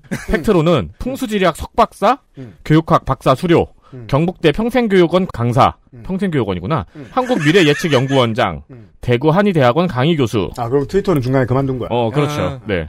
음, 뭐 그런 맥락들이 있는 것 같습니다. 그러니까 다시 한 번 말씀드리지만 제가 일부러 사진을 가져온 이유는 이 명당이라고 이야기하는 게 다 의미가 없는 게 깎아서 만든 거예요. 네. 만들었는데 그걸 가지고 지금 이 난리를 치는 거야. 그러면은 조경으로 명당이라고 쓸 수도 있겠다. 그리고 그 그러니까 21세기 풍수지리는 토목공학이야. 그렇죠. 이 밑에 이렇게 있는 거 보니까 도로가 여기 있는 건데 그렇다면 사실상 이게 제일 좋은 여기서 제일 좋은 명당은 관리실이란 뜻이에요. 경비실 자리가 최고 명당입니다. 아, 예. 그분 그분 아직 전개에 뛰어들 만한 가능성이 남아 있는 거네요. 네. 경비 아저씨가 혹은 그 자손이. 아, 그럴 수 있죠. 다음도 아, 백정원 교수의 말입니다. 그는 물론 윤 대통령이 풍스의 힘만으로는 당선됐다고 볼 수는 없지만 약간 뒷걸음. 명당의 힘이 당선에 영향을 끼친다는 것은 확실하다고 했다. 그러니까 확실하려면 근거가 있어야 될 거 아니야. 네. 무슨 근거로 이런 얘기를 하는지를 기사만 읽어가지고는 사실 잘 모르겠어요. 그리고 지금 우리가 이제 풍수 얘기를 쭉 들었잖아요. 음. 풍수 얘기는 여기서 끝납니다. 그렇죠. 왜냐면 아, 무 정보도 얻지 못했는데 기사 가 끝나버려요. 이제 저는 이제 거기까지 바라지도 않고 왜냐하면 우리가 진짜로 원하는 건 백정원 교수가 동물 얘기라는 거거든요. 그렇죠. 풍수 플러스 관상 네. 캐릭터잖아요. 아 이제 나옵니다. 말하게 두면 동물이 나옵니다. 아, 나옵니다. 보시죠. 부인 김건희 여사는 공작상. 제가 이 공작이 매니퓰레이션이다 이러면 제가 이해를 하겠습니다. 그렇죠, 네. 그렇죠. 예, 근데 그게 아닌 것 같습니다. 공작을 버릴 상이다. 이런 거는 얘기가 되죠. 실제로 공작을 버렸었으니까. 네. 공작상이랍니다. 어, 유튜버들을 향해서 이제 1억 줄 테니까 우리 캠프에 와서, 이- 와서 일해라. 이런 거 했었으니까. 아니 근데 이쯤에서 이런 거 재밌죠. 2017년 6월에 백재건 교수가 지금 윤석열 현 대통령 당시에는 검찰총장이었죠. 음. 의 관상을 분석한 기사를 지금 보면 되죠. 아 아, 맞아요. 우리가 그때 기사 다뤘었죠. 야성 강한 악어 관상을 지휘하며 개혁을 완수하려면 위험 있는 관상을 지닌 인물이 법무부 장관, 검찰총장에 어울린다. 대통령이 된다는 얘기는 없어요. 수성과 달리 개혁은 고위직 출신이 잘하는 건 아니다. 고위직으로 안 가요. 혁명도 별 4개 대장보단 별 2개 소장이 더 과감하다. 못 올라가요. 아, 그렇죠. 승진 못 한다는 얘기예요. 네. 그리고 대통령이 된다는 거는 1g도 예상하지 못했어요. 아, 제가 이해했어요. 아, 미래의 측학 박사인데. 묘를 안 봤어, 아직 네. 그때. 아, 그때까지는 묘는 안 받고, 네. 아. 배움이 부족했던 겁니다. 근데 제가 그래서 헬마우스 기사를 미리 좀 읽어봤거든요. 네. 거기에 공작이 들어가네. 음. 네. 공작 뭐 보시죠. 그러니까 자기가 못 채웠던 부분을 찾아낸 거죠. 백 교수는 관상으로 윤 대통령을 분석하면 강한 권력이 깃들어 있는 상이다. 그러나 귀가 부족하다. 귀함을 보완시키지 않으면 대통령 선거에 출마해도 당선이 안 된다. 이 묘는 악어상을 지닌 윤 대통령의 부족한 관상 부분을 보완해주는 특별한 명당이라고 설명했다. 이거 약간 제가 봤을 때는 대통령 모욕하고 있거든요. 아주 독특한 어휘입니다. 대통령이 귀하지 않다는 얘기예요. 귀가 부족하다. 아니, 어. 저는 상스럽다는 말을 이렇게 어렵게 하는 것도. 귀가 부족하다고? 네. 어, 귀티나게 생기지 않았단 얘기예요. 그러니까 귀티나게 생기지 않았기 때문에 대통령 같은 귀한 자리에는 못 간다. 아, 상스럽다가 아니구나. 싸 보인다는 소리잖아요.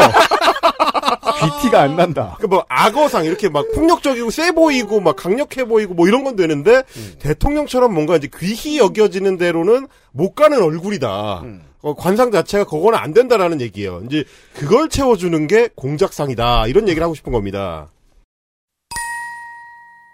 이와 함께 백 교수는 윤 대통령 부인 김건희 여사 관상을 동물 관상 관점에서 공작상이라며 김 여사는 공작 중에서도 귀한 대접을 받는 백공작상이라서 남편인 윤 대통령도 승승장구할 것이라고 했다. 아 이미 끝까지 갔어요. 대통령이 했으니까. 일단 당선된 뒤에 한 얘기. 그러니까 승승장구에 끝까지 갔는데 뭘 승승장구를 더 한다는 거야? 네. 알비노를 끌어들이네요. 음. 그러니까요. 알비노. 그지. 백 교수는 중국 시진핑 주석 부인 펑리미아는 천공작상이며 아바타요? 아 그건 저 라스베가스에서 요새 공연하고 있는 블루맨 그룹이라고 하세요? 아카펠라 기가 막히죠. 아 그러면 펑리 위한 여자는 그분들은 청보컬 나비족이었어. 펑리 위한 여자가 물론 가수 출신이긴 합니다. 아니 근데 파, 파랗진 않았던 것 같고.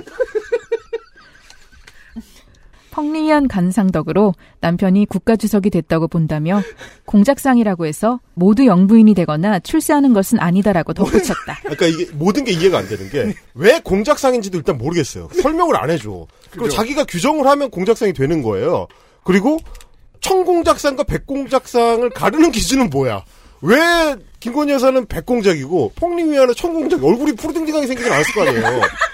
무슨 이유가 있어야 될 거 아니야? 보통 이제 MMA에서 이제 한참 맞고 인터뷰할 때 이제 사람이 좀 파란색이 되긴 합니다만. 네. 아, 이게 그래서 기사를 같이 보면은 기사에 이제 헤드란에 있는 사진이 김건희 여사가 약간 그 하얀 하얀색 옷 계열의 입고, 네. 옷을 입고 이거 그 프로필 사진 찍은 사진하고 어, 하얀 공작하고 사진을 두 개를 붙여놨어요. 마치 이제 둘이 비슷하지 않나요? 라고 얘기하는 것 같아. 그건 차라리 한국 신화 속 인면조 아닌가요? 그러니까 이게 무슨 그 흰색 옷 입고 찍었으니까 백공작상이다 이렇게 얘기할 수는 없을 거 아니에요. 어, 그 인면조 되게 징그럽잖아, 상상도 보면.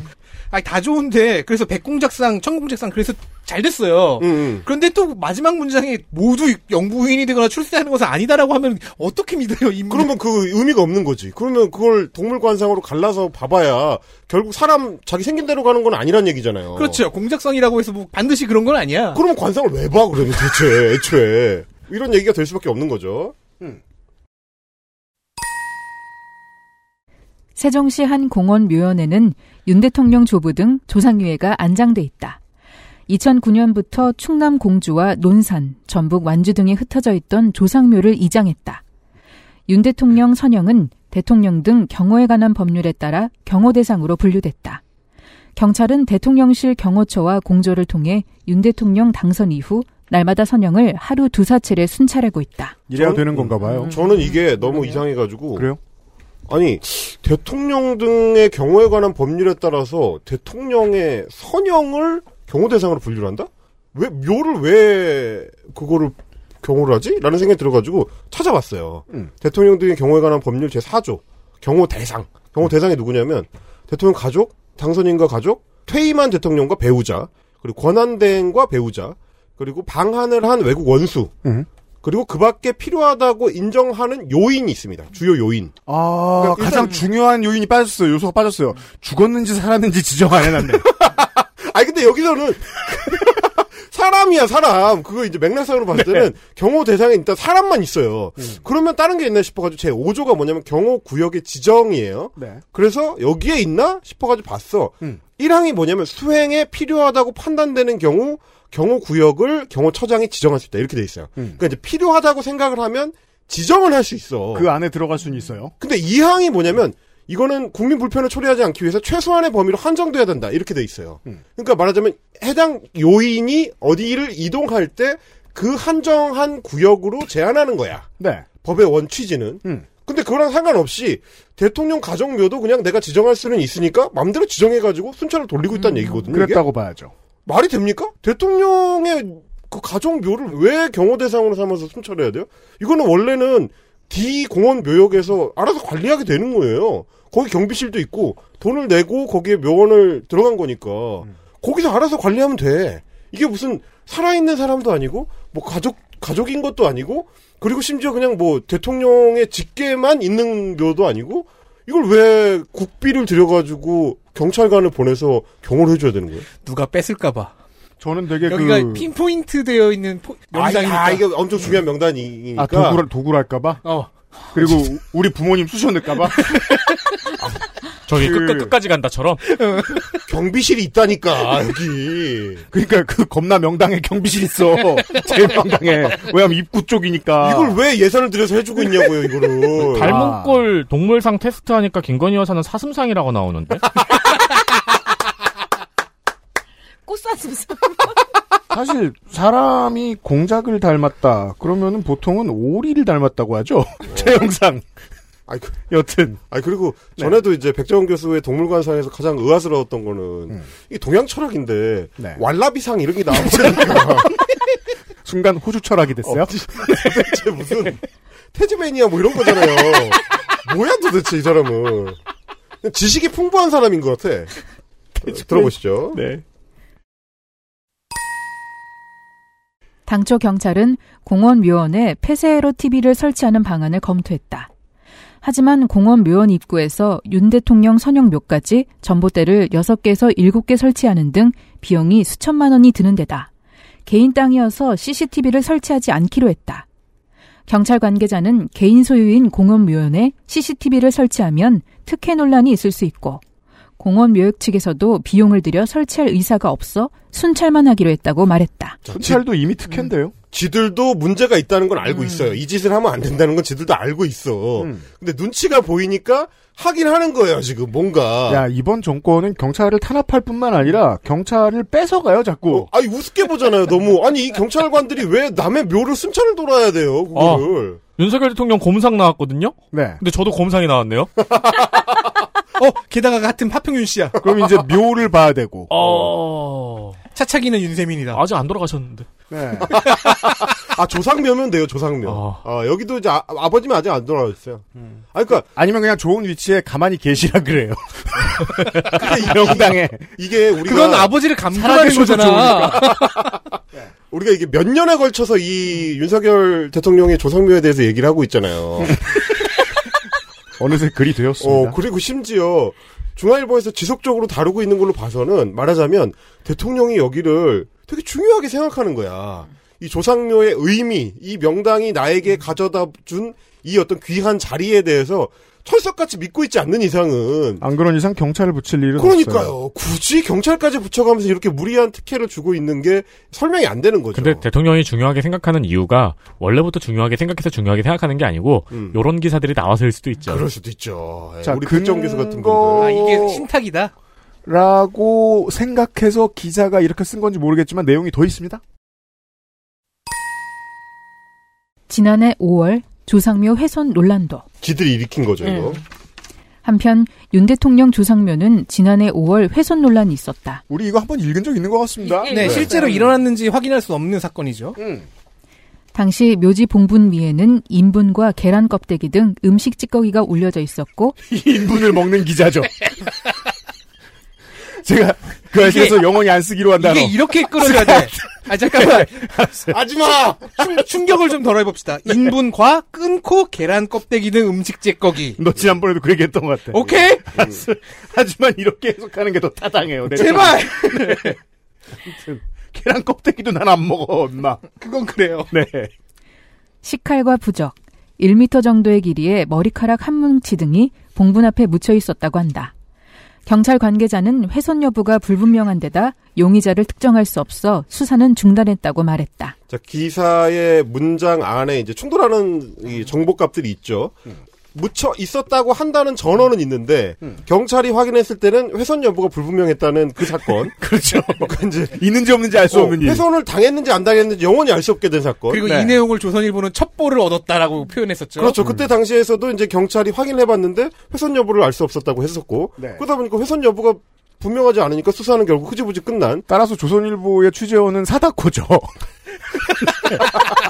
살아있는 사람이 주기 힘든 정보입니다. 그렇죠. 아 나왔다가 자기가 다시 뚜껑을 닫고 들어간 네, 그런 케이스인 거죠 예. 이게. 네. 아, 그럼 사다코가 묻혀있다가 나와서 이발하고 들어간 거예요?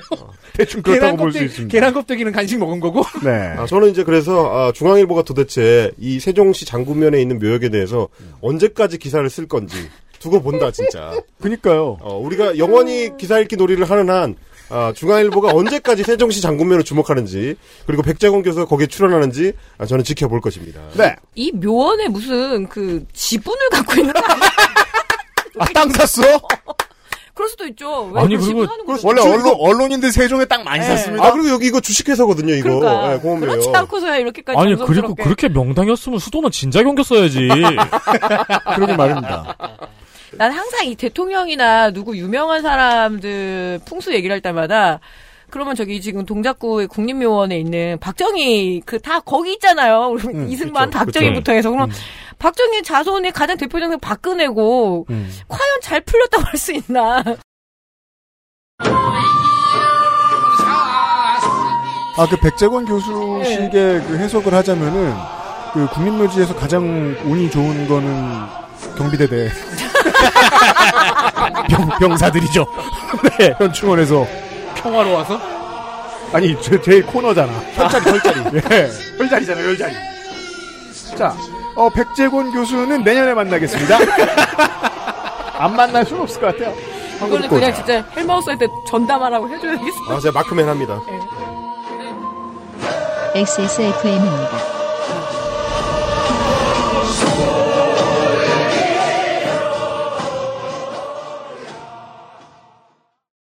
아직도 생리대 유목민? 어떤 생리대를 써야 할지 불안하신가요? 100% 유기농, 발암물질 유해 성분 불검출. 어떠한 피부에도 자극 없이 안전하게 무화학 수압 가공. 100% 국내 생산. 믿을 수 있는 생리대. 소중한 사람들, 소중한 당신에겐 29 데이즈 유기농 리얼 코튼 울트라 슬림. 오랜만에 엄마 보고 왔더니 마음이 짠하더라고. 허리도 많이 굽어지고 주름살은 어찌 그리 많이 들었대. 그래도 전에는 머리숱은 많았었는데 지금은 그마저도 휑한 느끼는 거야. 엄마, 아들이 잘 챙겨드리진 못해서 죄송해요. 이제부턴 그중 하나만이라도 제가 챙겨볼게요. 그, 그거 있잖아요. 그거. 말할 수 없는 고민? 직접 확인해보세요. 데일리 라이트 맥주 효모. 18. 홀로 어른이 되어야 하는 아이들을 위해 함께 해주세요. 아름다운 재단은 18 어른의 건강한 자립을 응원합니다. 아름다운 재단 18 어른 캠페인.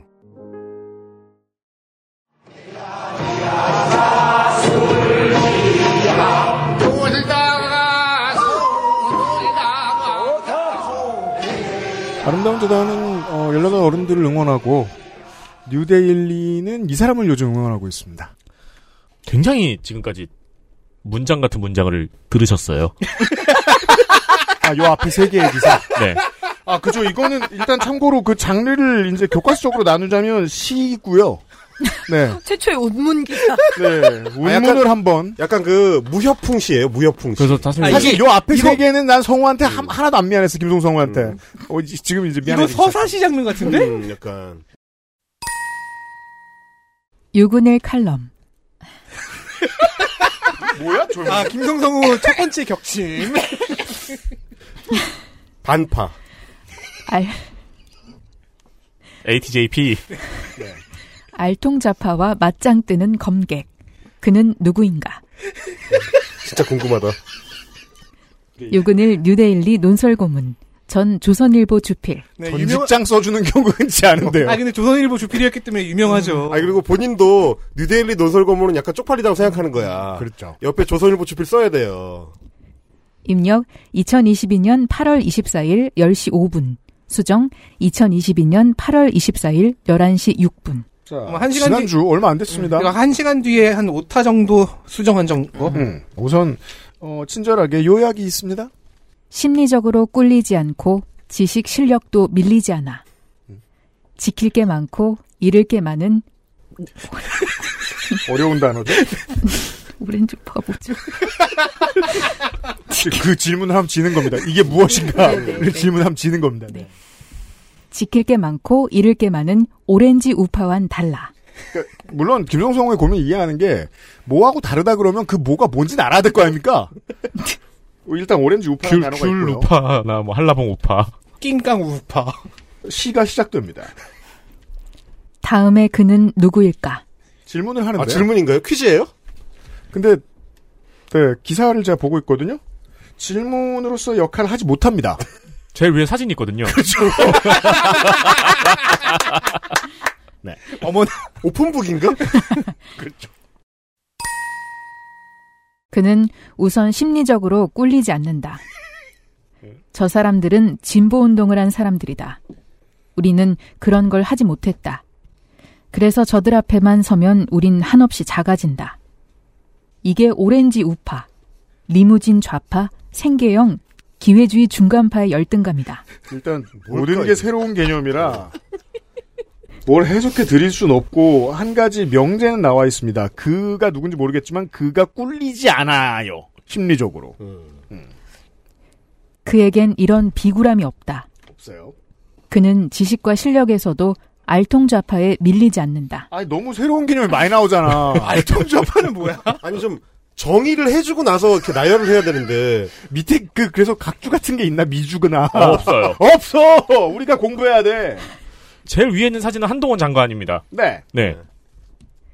오렌지 우파는 날카로운 실력 대결, 가열한 논쟁, 올곧은 원칙을 지키며 산 적이 없다. 예전에 제가 이제 그런 말씀 하나 한번든 적이 있었습니다. 최근에 가세연에 출연하는 연예인들 이런 사람들을 로데오 우파 정도로 볼 수도 있겠다. 음. 이제 90년대쯤에 자기 인생이 한번 잘 나가 보고 그 시절이 매우 좋았다라고 생각하는 사람들. 강남에서 늙은 금수저들. 뭐 이런 사람들을 뜻하는 단어일 수도 있겠다고 한번 다가가 보긴 해 보겠습니다. 그러니까 오렌지족과 우파의 어떤 합성어, 오렌지족이라는 그러니까 사치하는 이미지를 우파. 우파에 집어넣은 그런 네, 모양이에요. 리무진 좌파는 뭐 옛날 강남 좌파 같은 걸로 쓴 것 같고. 아 지금 보니까 김성애 비서관이라는 분이 있었어요 대통령실에 종교 다문화 비서관으로 어, 엄청나게 그 이게 많은 이 설화 논란들을 일으키고 이제 금방 잘렸던. 네. 근데 그분은 이런 복잡한 단어 없이 그냥 일배 새끼 아니신가요? 아 그분이 규정한 오렌지 좌파가 있습니다. 아, 그래요? 그 아, 오렌지 그분이 좌, 글을 파잖아요 쓰시구나. 오렌지 우파. 오렌지 우파를 뭐 누구를 음. 오렌지 우파로 이를 꼽았냐면 김웅 의원, 국민의힘의 김웅 의원, 그리고 음? 네. 이준석 전준석. 대표, 음. 그리고 김세연 전 의원. 그러니까 자기가 봤을 때는 약간 잘난 부모 덕분에 어려움 없이 성장한 운동권 컴플렉스의 소유자들이다 이렇게 규정을 했어요. 음. 그러니까 이제 그거 맞네요 그러면은. 그거 아저씨들 사이에 돌고 있는 어떤 개념이 있는 거죠. 우리는 모르는 사이에. 그러네요. 아, 여기 거의- 있는 거죠. 거기까지 팠다가 이것까지 얘기를 해야 돼 싶어가지고 아니 그럼 그럼 맞네요. 기사도 긴데 그에겐 이런 비굴함이 없다니까 운동권에 대한 뭐 도덕적인 꿀림이 없다. 그런가 봐요. 좀 있어야 되는 어, 거 아니야? 근데 여전히 생계형 기회주의 중간판은 뭔지 모르겠네요. 아 그거 다 뒤에 나와요. 어 그래요? 놀랍게도. 놀랍죠.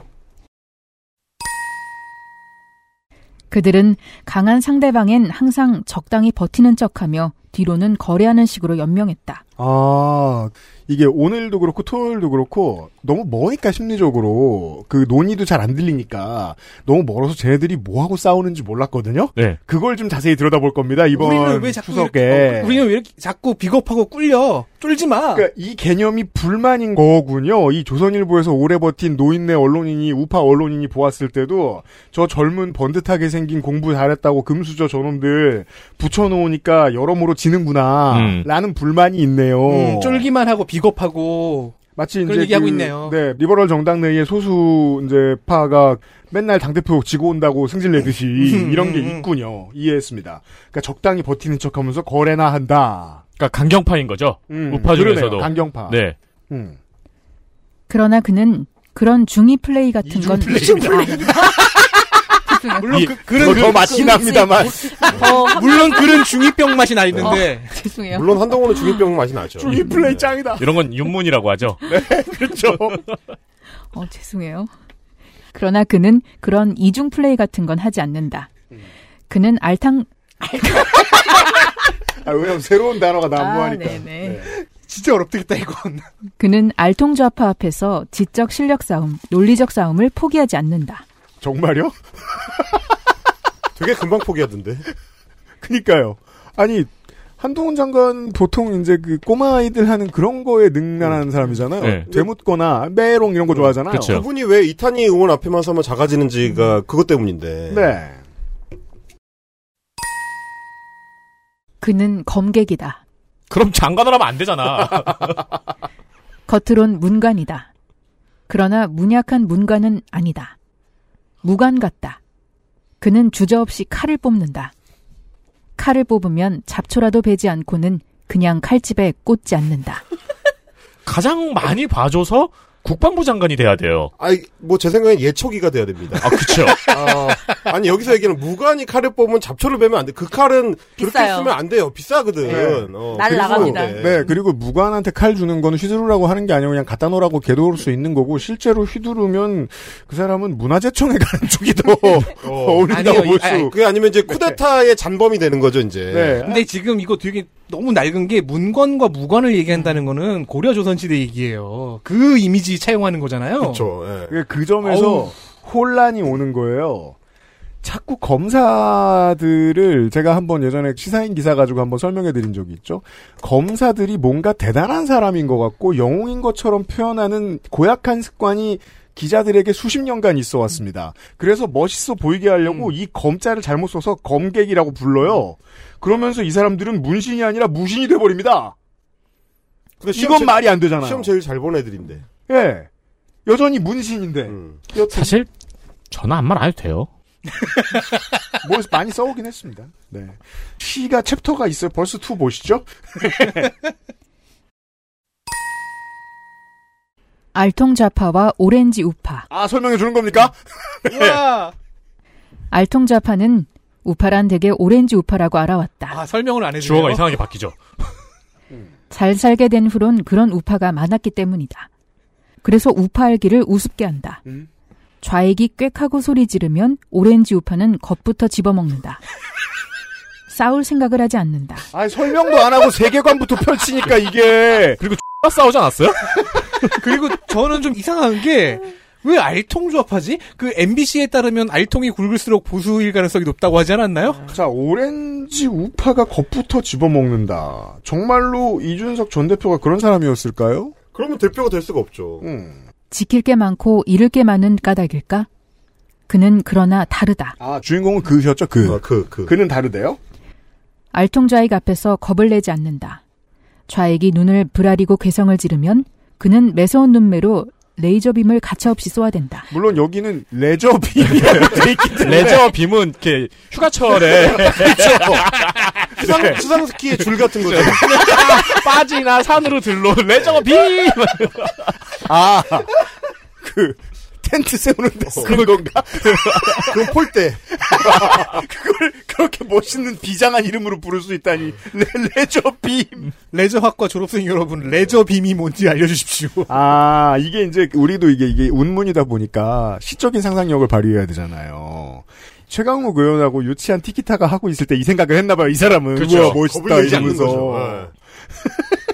네. 레이저빔을 쏴서 빨리 구워버리지 뭐하고 있는 거야? 또 엑스맨에도 그런 히어로가 한 명 있죠. 네, 사이클롭스.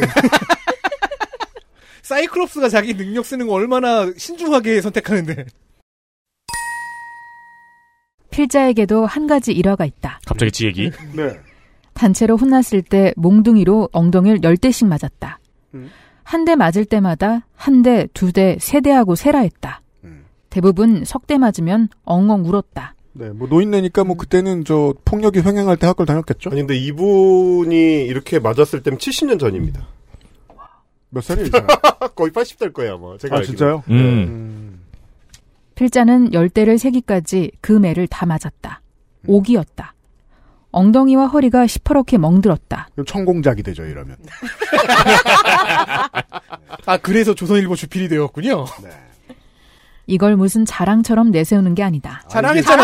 아, 이게 지금 자랑했는데. 소셜적 화법이죠. 일단 다 풀어 헤쳐놓고 자랑 안 한다고 말하는. 네. 그러기로 작정하면 그럴 수도 있다는 예화일 뿐이다. 그럴 필요는 물론 없다. 엉엉 우는 게 훨씬 더 노련하다. 그들은 그 후 필자를 경계했다. 왕따 됐어 왕따 어떻게 아, 그리고 이거는. 독한 그 새끼 이러면서 음. 이 서사시에서 노래하고 있는 영웅인 그와 나를 지금 동일시하는 동일시하는 거죠. 맞아요. 근데 무슨 잘못을 해서 누구한테 맞았는지도 얘기를 좀 해주면 좋겠는데. 그러니까요. 근데 네. 그런 건 필요 없어요. 나는 맞았다는 게 중요해요. 유가인 주필은 참고로 38년생, 올해 85세입니다. 네, 언제 적의 학교 생활 얘기하는지 모르겠네요. 어, 우리 아빠가 사실 사실 그때 1년생인데 학교도 잘 없을 때거든요. 그러니까 자세히 보면 학교에서 맞았단 말이 없어요. 소학도 그렇죠, 시절이죠. 네. 그냥 삥 뜯긴 걸 수도 있고. 그러니까 그럼 도망을 가야지 뭘 받고 앉았어. 그렇죠. 학교도 아닌데. 어, 그러니까 이거를 이제 그 그 영웅적인 그와 동일시하면서 하고 싶은 말은 이거잖아요. 그러니까 그처럼 그리고 옛날에 나처럼 우파여 저 알통좌파에게 네. 어? 대들어라. 아이폰 보안 플러스 제출해라. 라고 야당이 때리고 있는데 묵묵히 맞고 있는 게 너무 멋있었단 얘기예요. 그렇죠. 그 얘기했죠? 음. 네, 시를 해석해 드리고 있습니다. 자, 다음 벌스.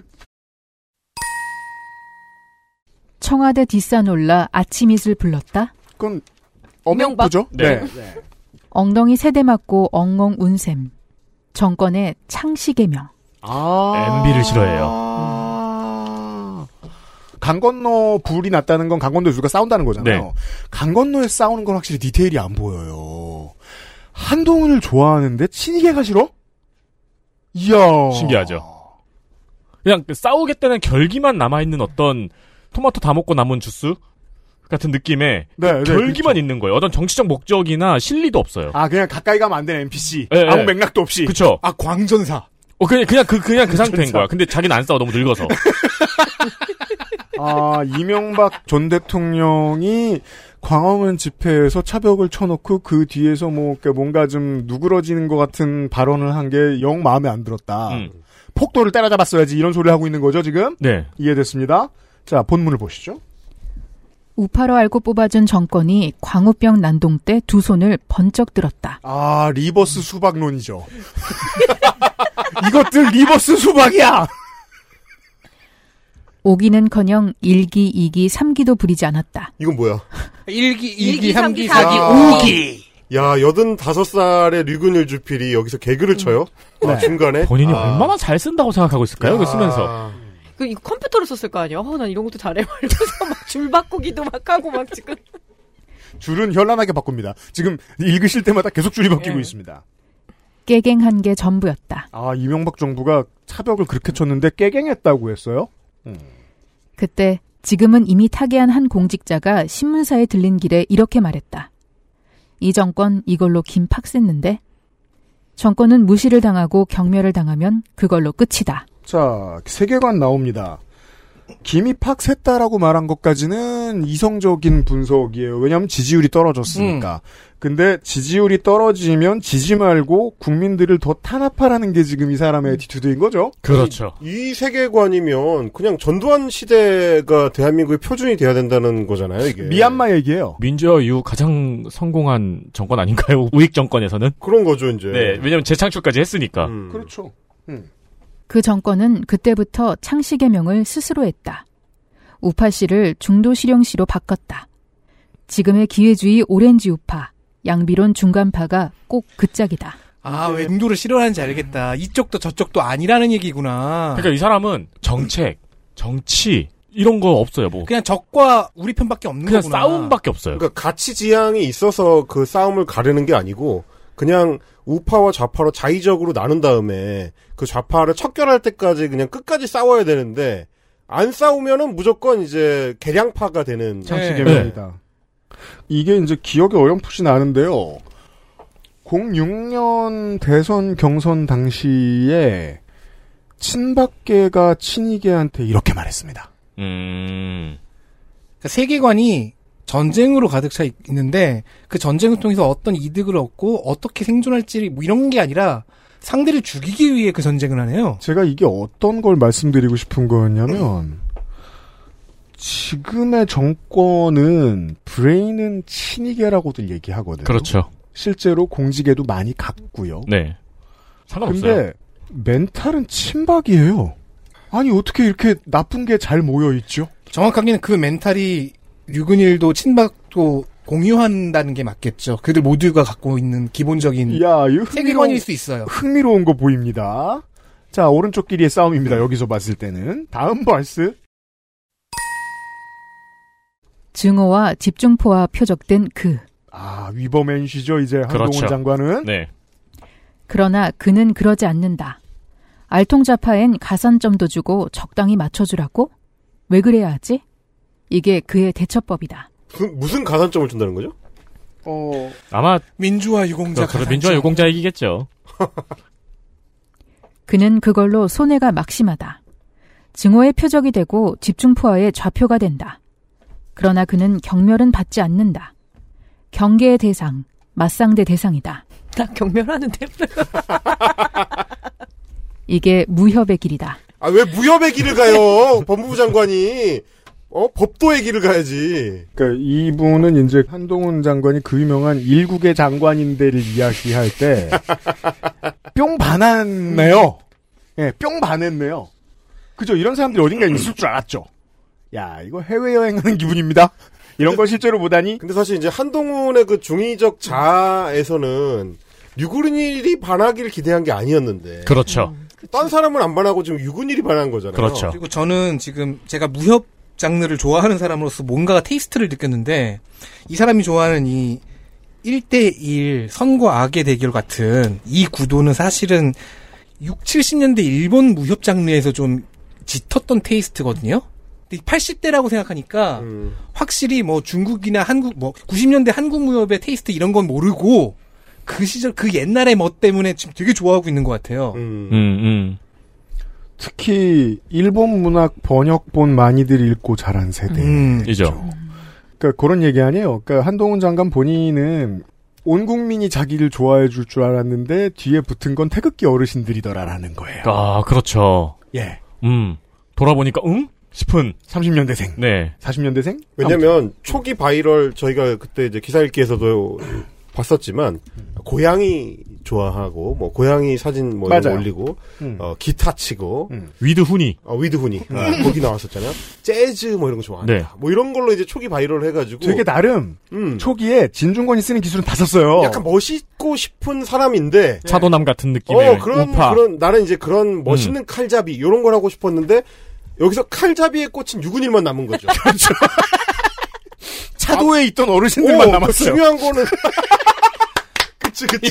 왜냐면 그, 그, 그 옛날 일본 무협 쪽에서는 그러니까 중국이나 한국 같은 데서는 뭐 문파의 이념, 나의 무, 뭐 무공이 어디까지 갈 수 있는지 보자 이런 것도 막 여러 가지 캐릭터들이 있었는데 그 시절 일본 무협에서 뭐가 있었냐면은 나와 내 호족수 간의 그 승부, 승부에만 집중하는 테이스트가 있었어요. 어, 그쵸, 그러니까, 그쵸. 그러니까 여기에 반할 수밖에 없는 거예요. 어, 이 늙은이는.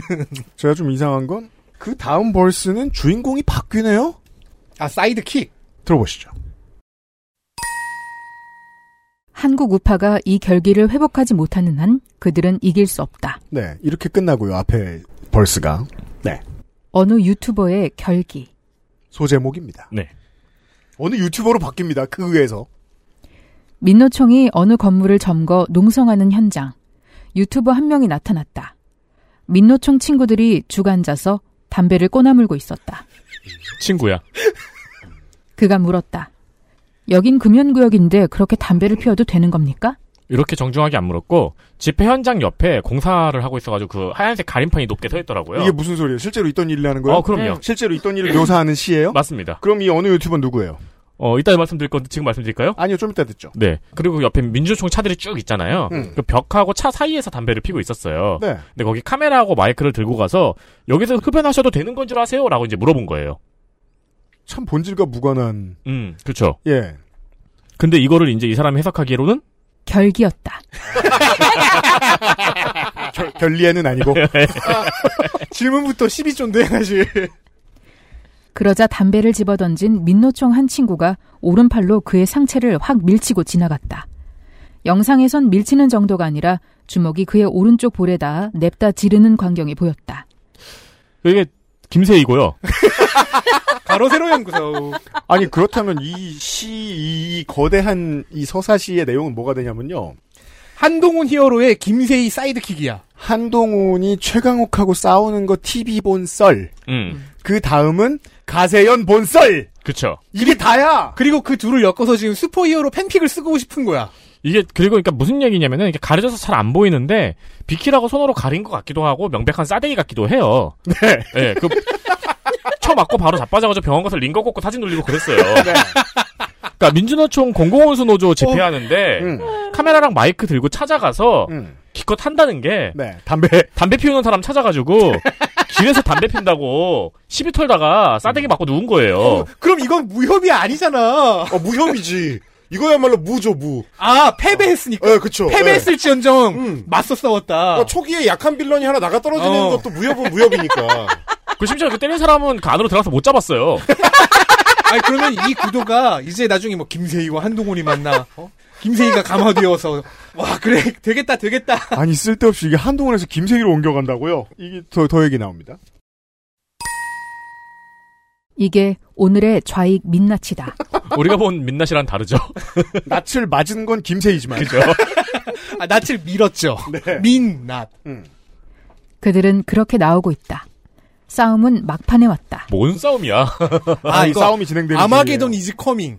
민족 해방 민중 민주주의 혁명이란다. 누, 누가 그랬다는 거예요? 모르겠어요. 40년 전에. 40년 전에. 한미 동맹 파기, 미군 철수 어쩌고. 맞네 40년 전 얘기. 음. 여기에 뭐 중간 양비론? 실컷 해봐라. 어찌 끝장날지 훤히 보이는구나. 여기서는 이제 무슨 말 하는지도 모르겠죠. 이 약간 어떤 독백으로 넘어갔는데. 음. 아까는 좌파 싫어하더니 지금은 중도 싫어하고 있고요. 아, 그러니까 이게 이게 지금 누군가를 누구를 향한 어떤 비명인지 잘 모르겠는 거. 그러니까 아니 자기 편 빼고 모두 다예요. 그 사실 여기까지만 음. 해도 아 이 기사가 너무 생뚱맞은데 뽑을까 말까 하다가 이 다음 워딩을 보고 제가 아 이 기사는 뽑아야겠다. 음. 어, 이 나이 많이 드신 분의 이 명명 실력 보시죠. 황야의 슈퍼 호민간. 그는 디지털 슈퍼 엘리트 전사. 맞네. 그렇죠. 보통 그, 그 팽이가 나오는 애니메이션 같은 데서 나올 것 같은. 디지털 어, 슈퍼 엘리트 전사. 그리고 황야 황야인데 디지털은 있나 봐요. 네. 아 와이파이가 있으니까 네. LTE는 터집니다. 그렇죠. 뭐 무협 장르는 한자 문화권의 슈퍼히어로죠. 다만 재승박덕 되지 않길. 알통총잡이 좌파가 설치는 이 황야의 슈퍼 호민관. 갑자기 시적 공간이 웨스턴으로 바뀌었어요. 대체 그 좌파를 얘기할 때 왜 그 근매스의 이미지를 덧붙이는지는 우리가 영원히 알지 못할 것 같고요. 네. 설마 시위할 때 팔뚝 위로 올리는 그것 때문에 그런가? 아, 이게 본인 본인 연세에는 이제 더 이상 가질 수 없는 무엇인 거죠. 어, 그 무산소 운동 함부로 하면 안 됩니다, 어르신 그러니까요, 예. 여러분. 슈퍼 호민관이에요? 그란 과연 누구인가? 한동훈입니다. 네, 한동훈입니다. 똥으로. 자유시민과 공직자가 지향할 이미지의 의인화인 셈이다. 어 이거는 반인반신이란 얘긴데? 이거 이거 신격화예요 이거 사실상. 아, 어. 목민이죠, 목민. 아. 아. 그러니까 안타깝지만 이게 요새 그런 생각이 들 수밖에 없는 게 정치도 아이돌 가수들도 그렇고 현대인들이 그 재래 종교와 놀지 않는 시대가 왔잖아요. 근데 인간은 종교가 필요하단 말입니다. 비논리의 영역, 비논리로 마음이 기대는 영역, 종교를 대신해서 정치인을 삼는 사람들이 많이 있어요. 그렇다면 제 추측이 맞는 것 같아요.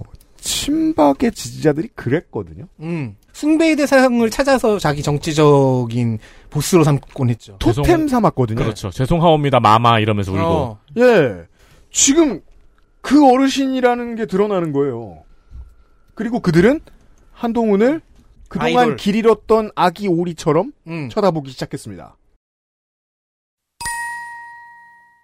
이 캐릭터를 갖춘 인물들이 이 시대 자유진영의 향도로 나서야 한다. 국민의힘 탄핵파, 권성동, 주호영 같은 땅국리하는 사람들, 바른미래당 얌책과 말고 그리고 이제 이 문장이 최고예요. 디지털 문명의 세례를 듬뿍 받은 두뇌 플러스 패기 플러스 정의감 플러스 초음석 뭐. 플러스 마하야. 고도 전략 자산을 갖춘 고도 전략 슈퍼 자산. 엘리트 세대. 그게 아이폰 아니에요? 고도 전략자. 아, 고도 전략 자산. 요, 요즘은 이제 그 어, 디램이죠, 디램 반도체. 아. 아 근데 갑자기 음성은 왜 초월해? 플래시야? 두뇌 폐기 정의감 초음속 고도 전략 자산. 지금- 뭘까요 이게? 무협과 웨스턴과 슈퍼히어로의 공간이 섞여 있는데. 아 두뇌 폐기 정의감 초음속 고도 전략 자산이면 나사에서 개발한 달 탐사선이야. 그러네. 정의감도 있었어요? 어, 이 순간 SF까지 끼어들어오고 있어요. 어, 어, 그렇죠. 예. 아, 이거 저 13,000원에 갈비 파는 데보다 더, 더 힘드네요, 이거. 네, 이게 문장이 아직 안 끝났습니다. 죄송합니다. 이 새로운 전사상이 21세기 한국 자유진영의 아방가르드 전위투사로 나설 때다.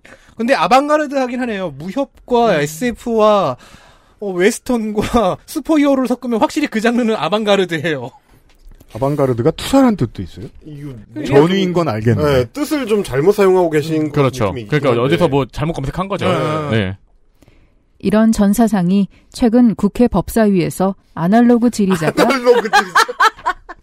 디지털 답변자에게 여지없이 개박살나는 전투 현장에서 현란하게 목격되기도 했다. 저는 아, 한마디 동의합니다. 현란했죠.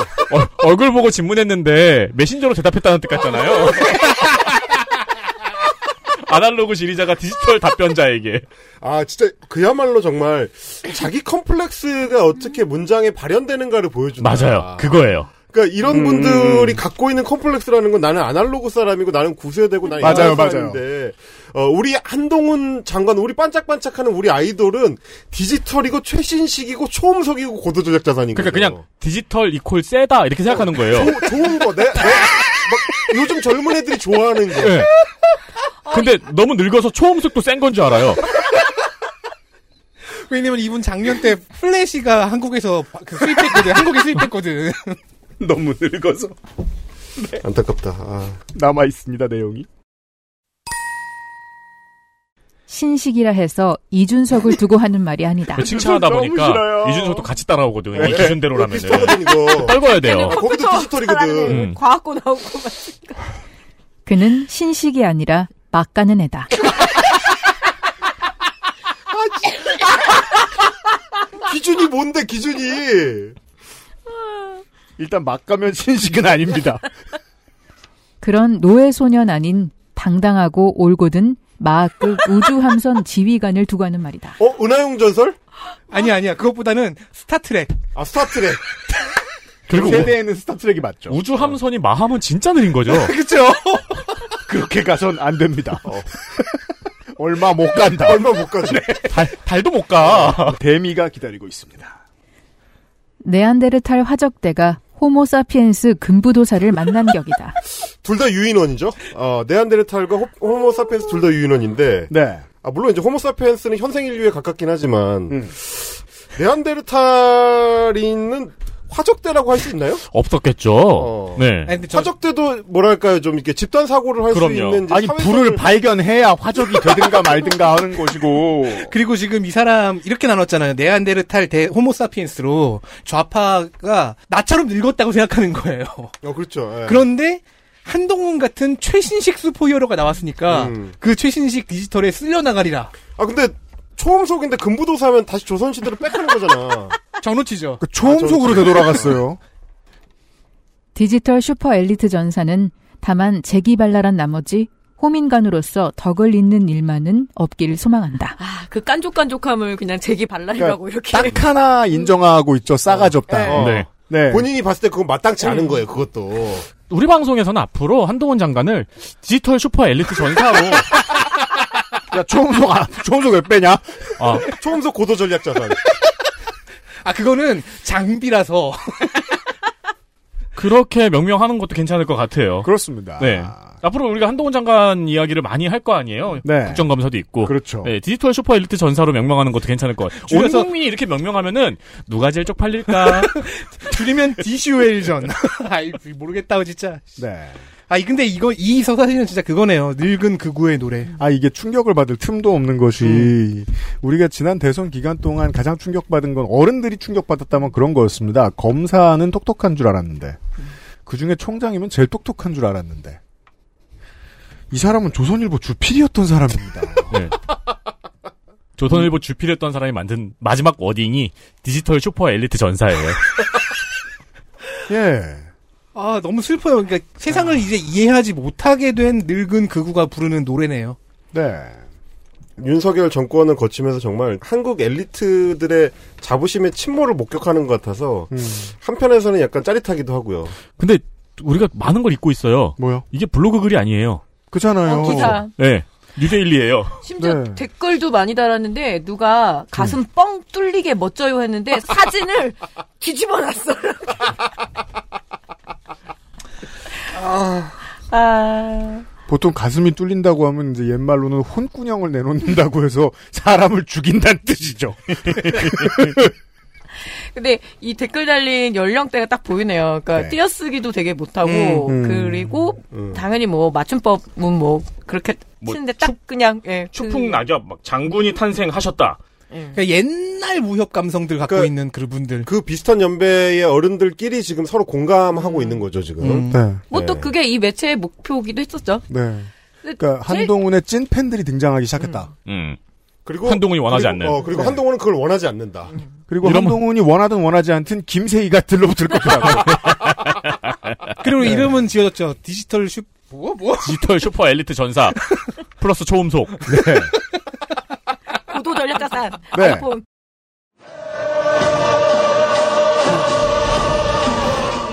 이렇게 어, 첫 시간은 저희들이 에, 멘탈이 여지없이 개박살나면서 이것도 본문의 내용입니다. 마무리 짓도록 하겠습니다. 그 시간 쪼개기로 시작해서 디지털 슈퍼 엘리트 전사까지 왔어요. 2022년 기사 읽기 놀이에요. 금요일에 다시 만나요, 청취자 여러분. XSFM입니다. I D W K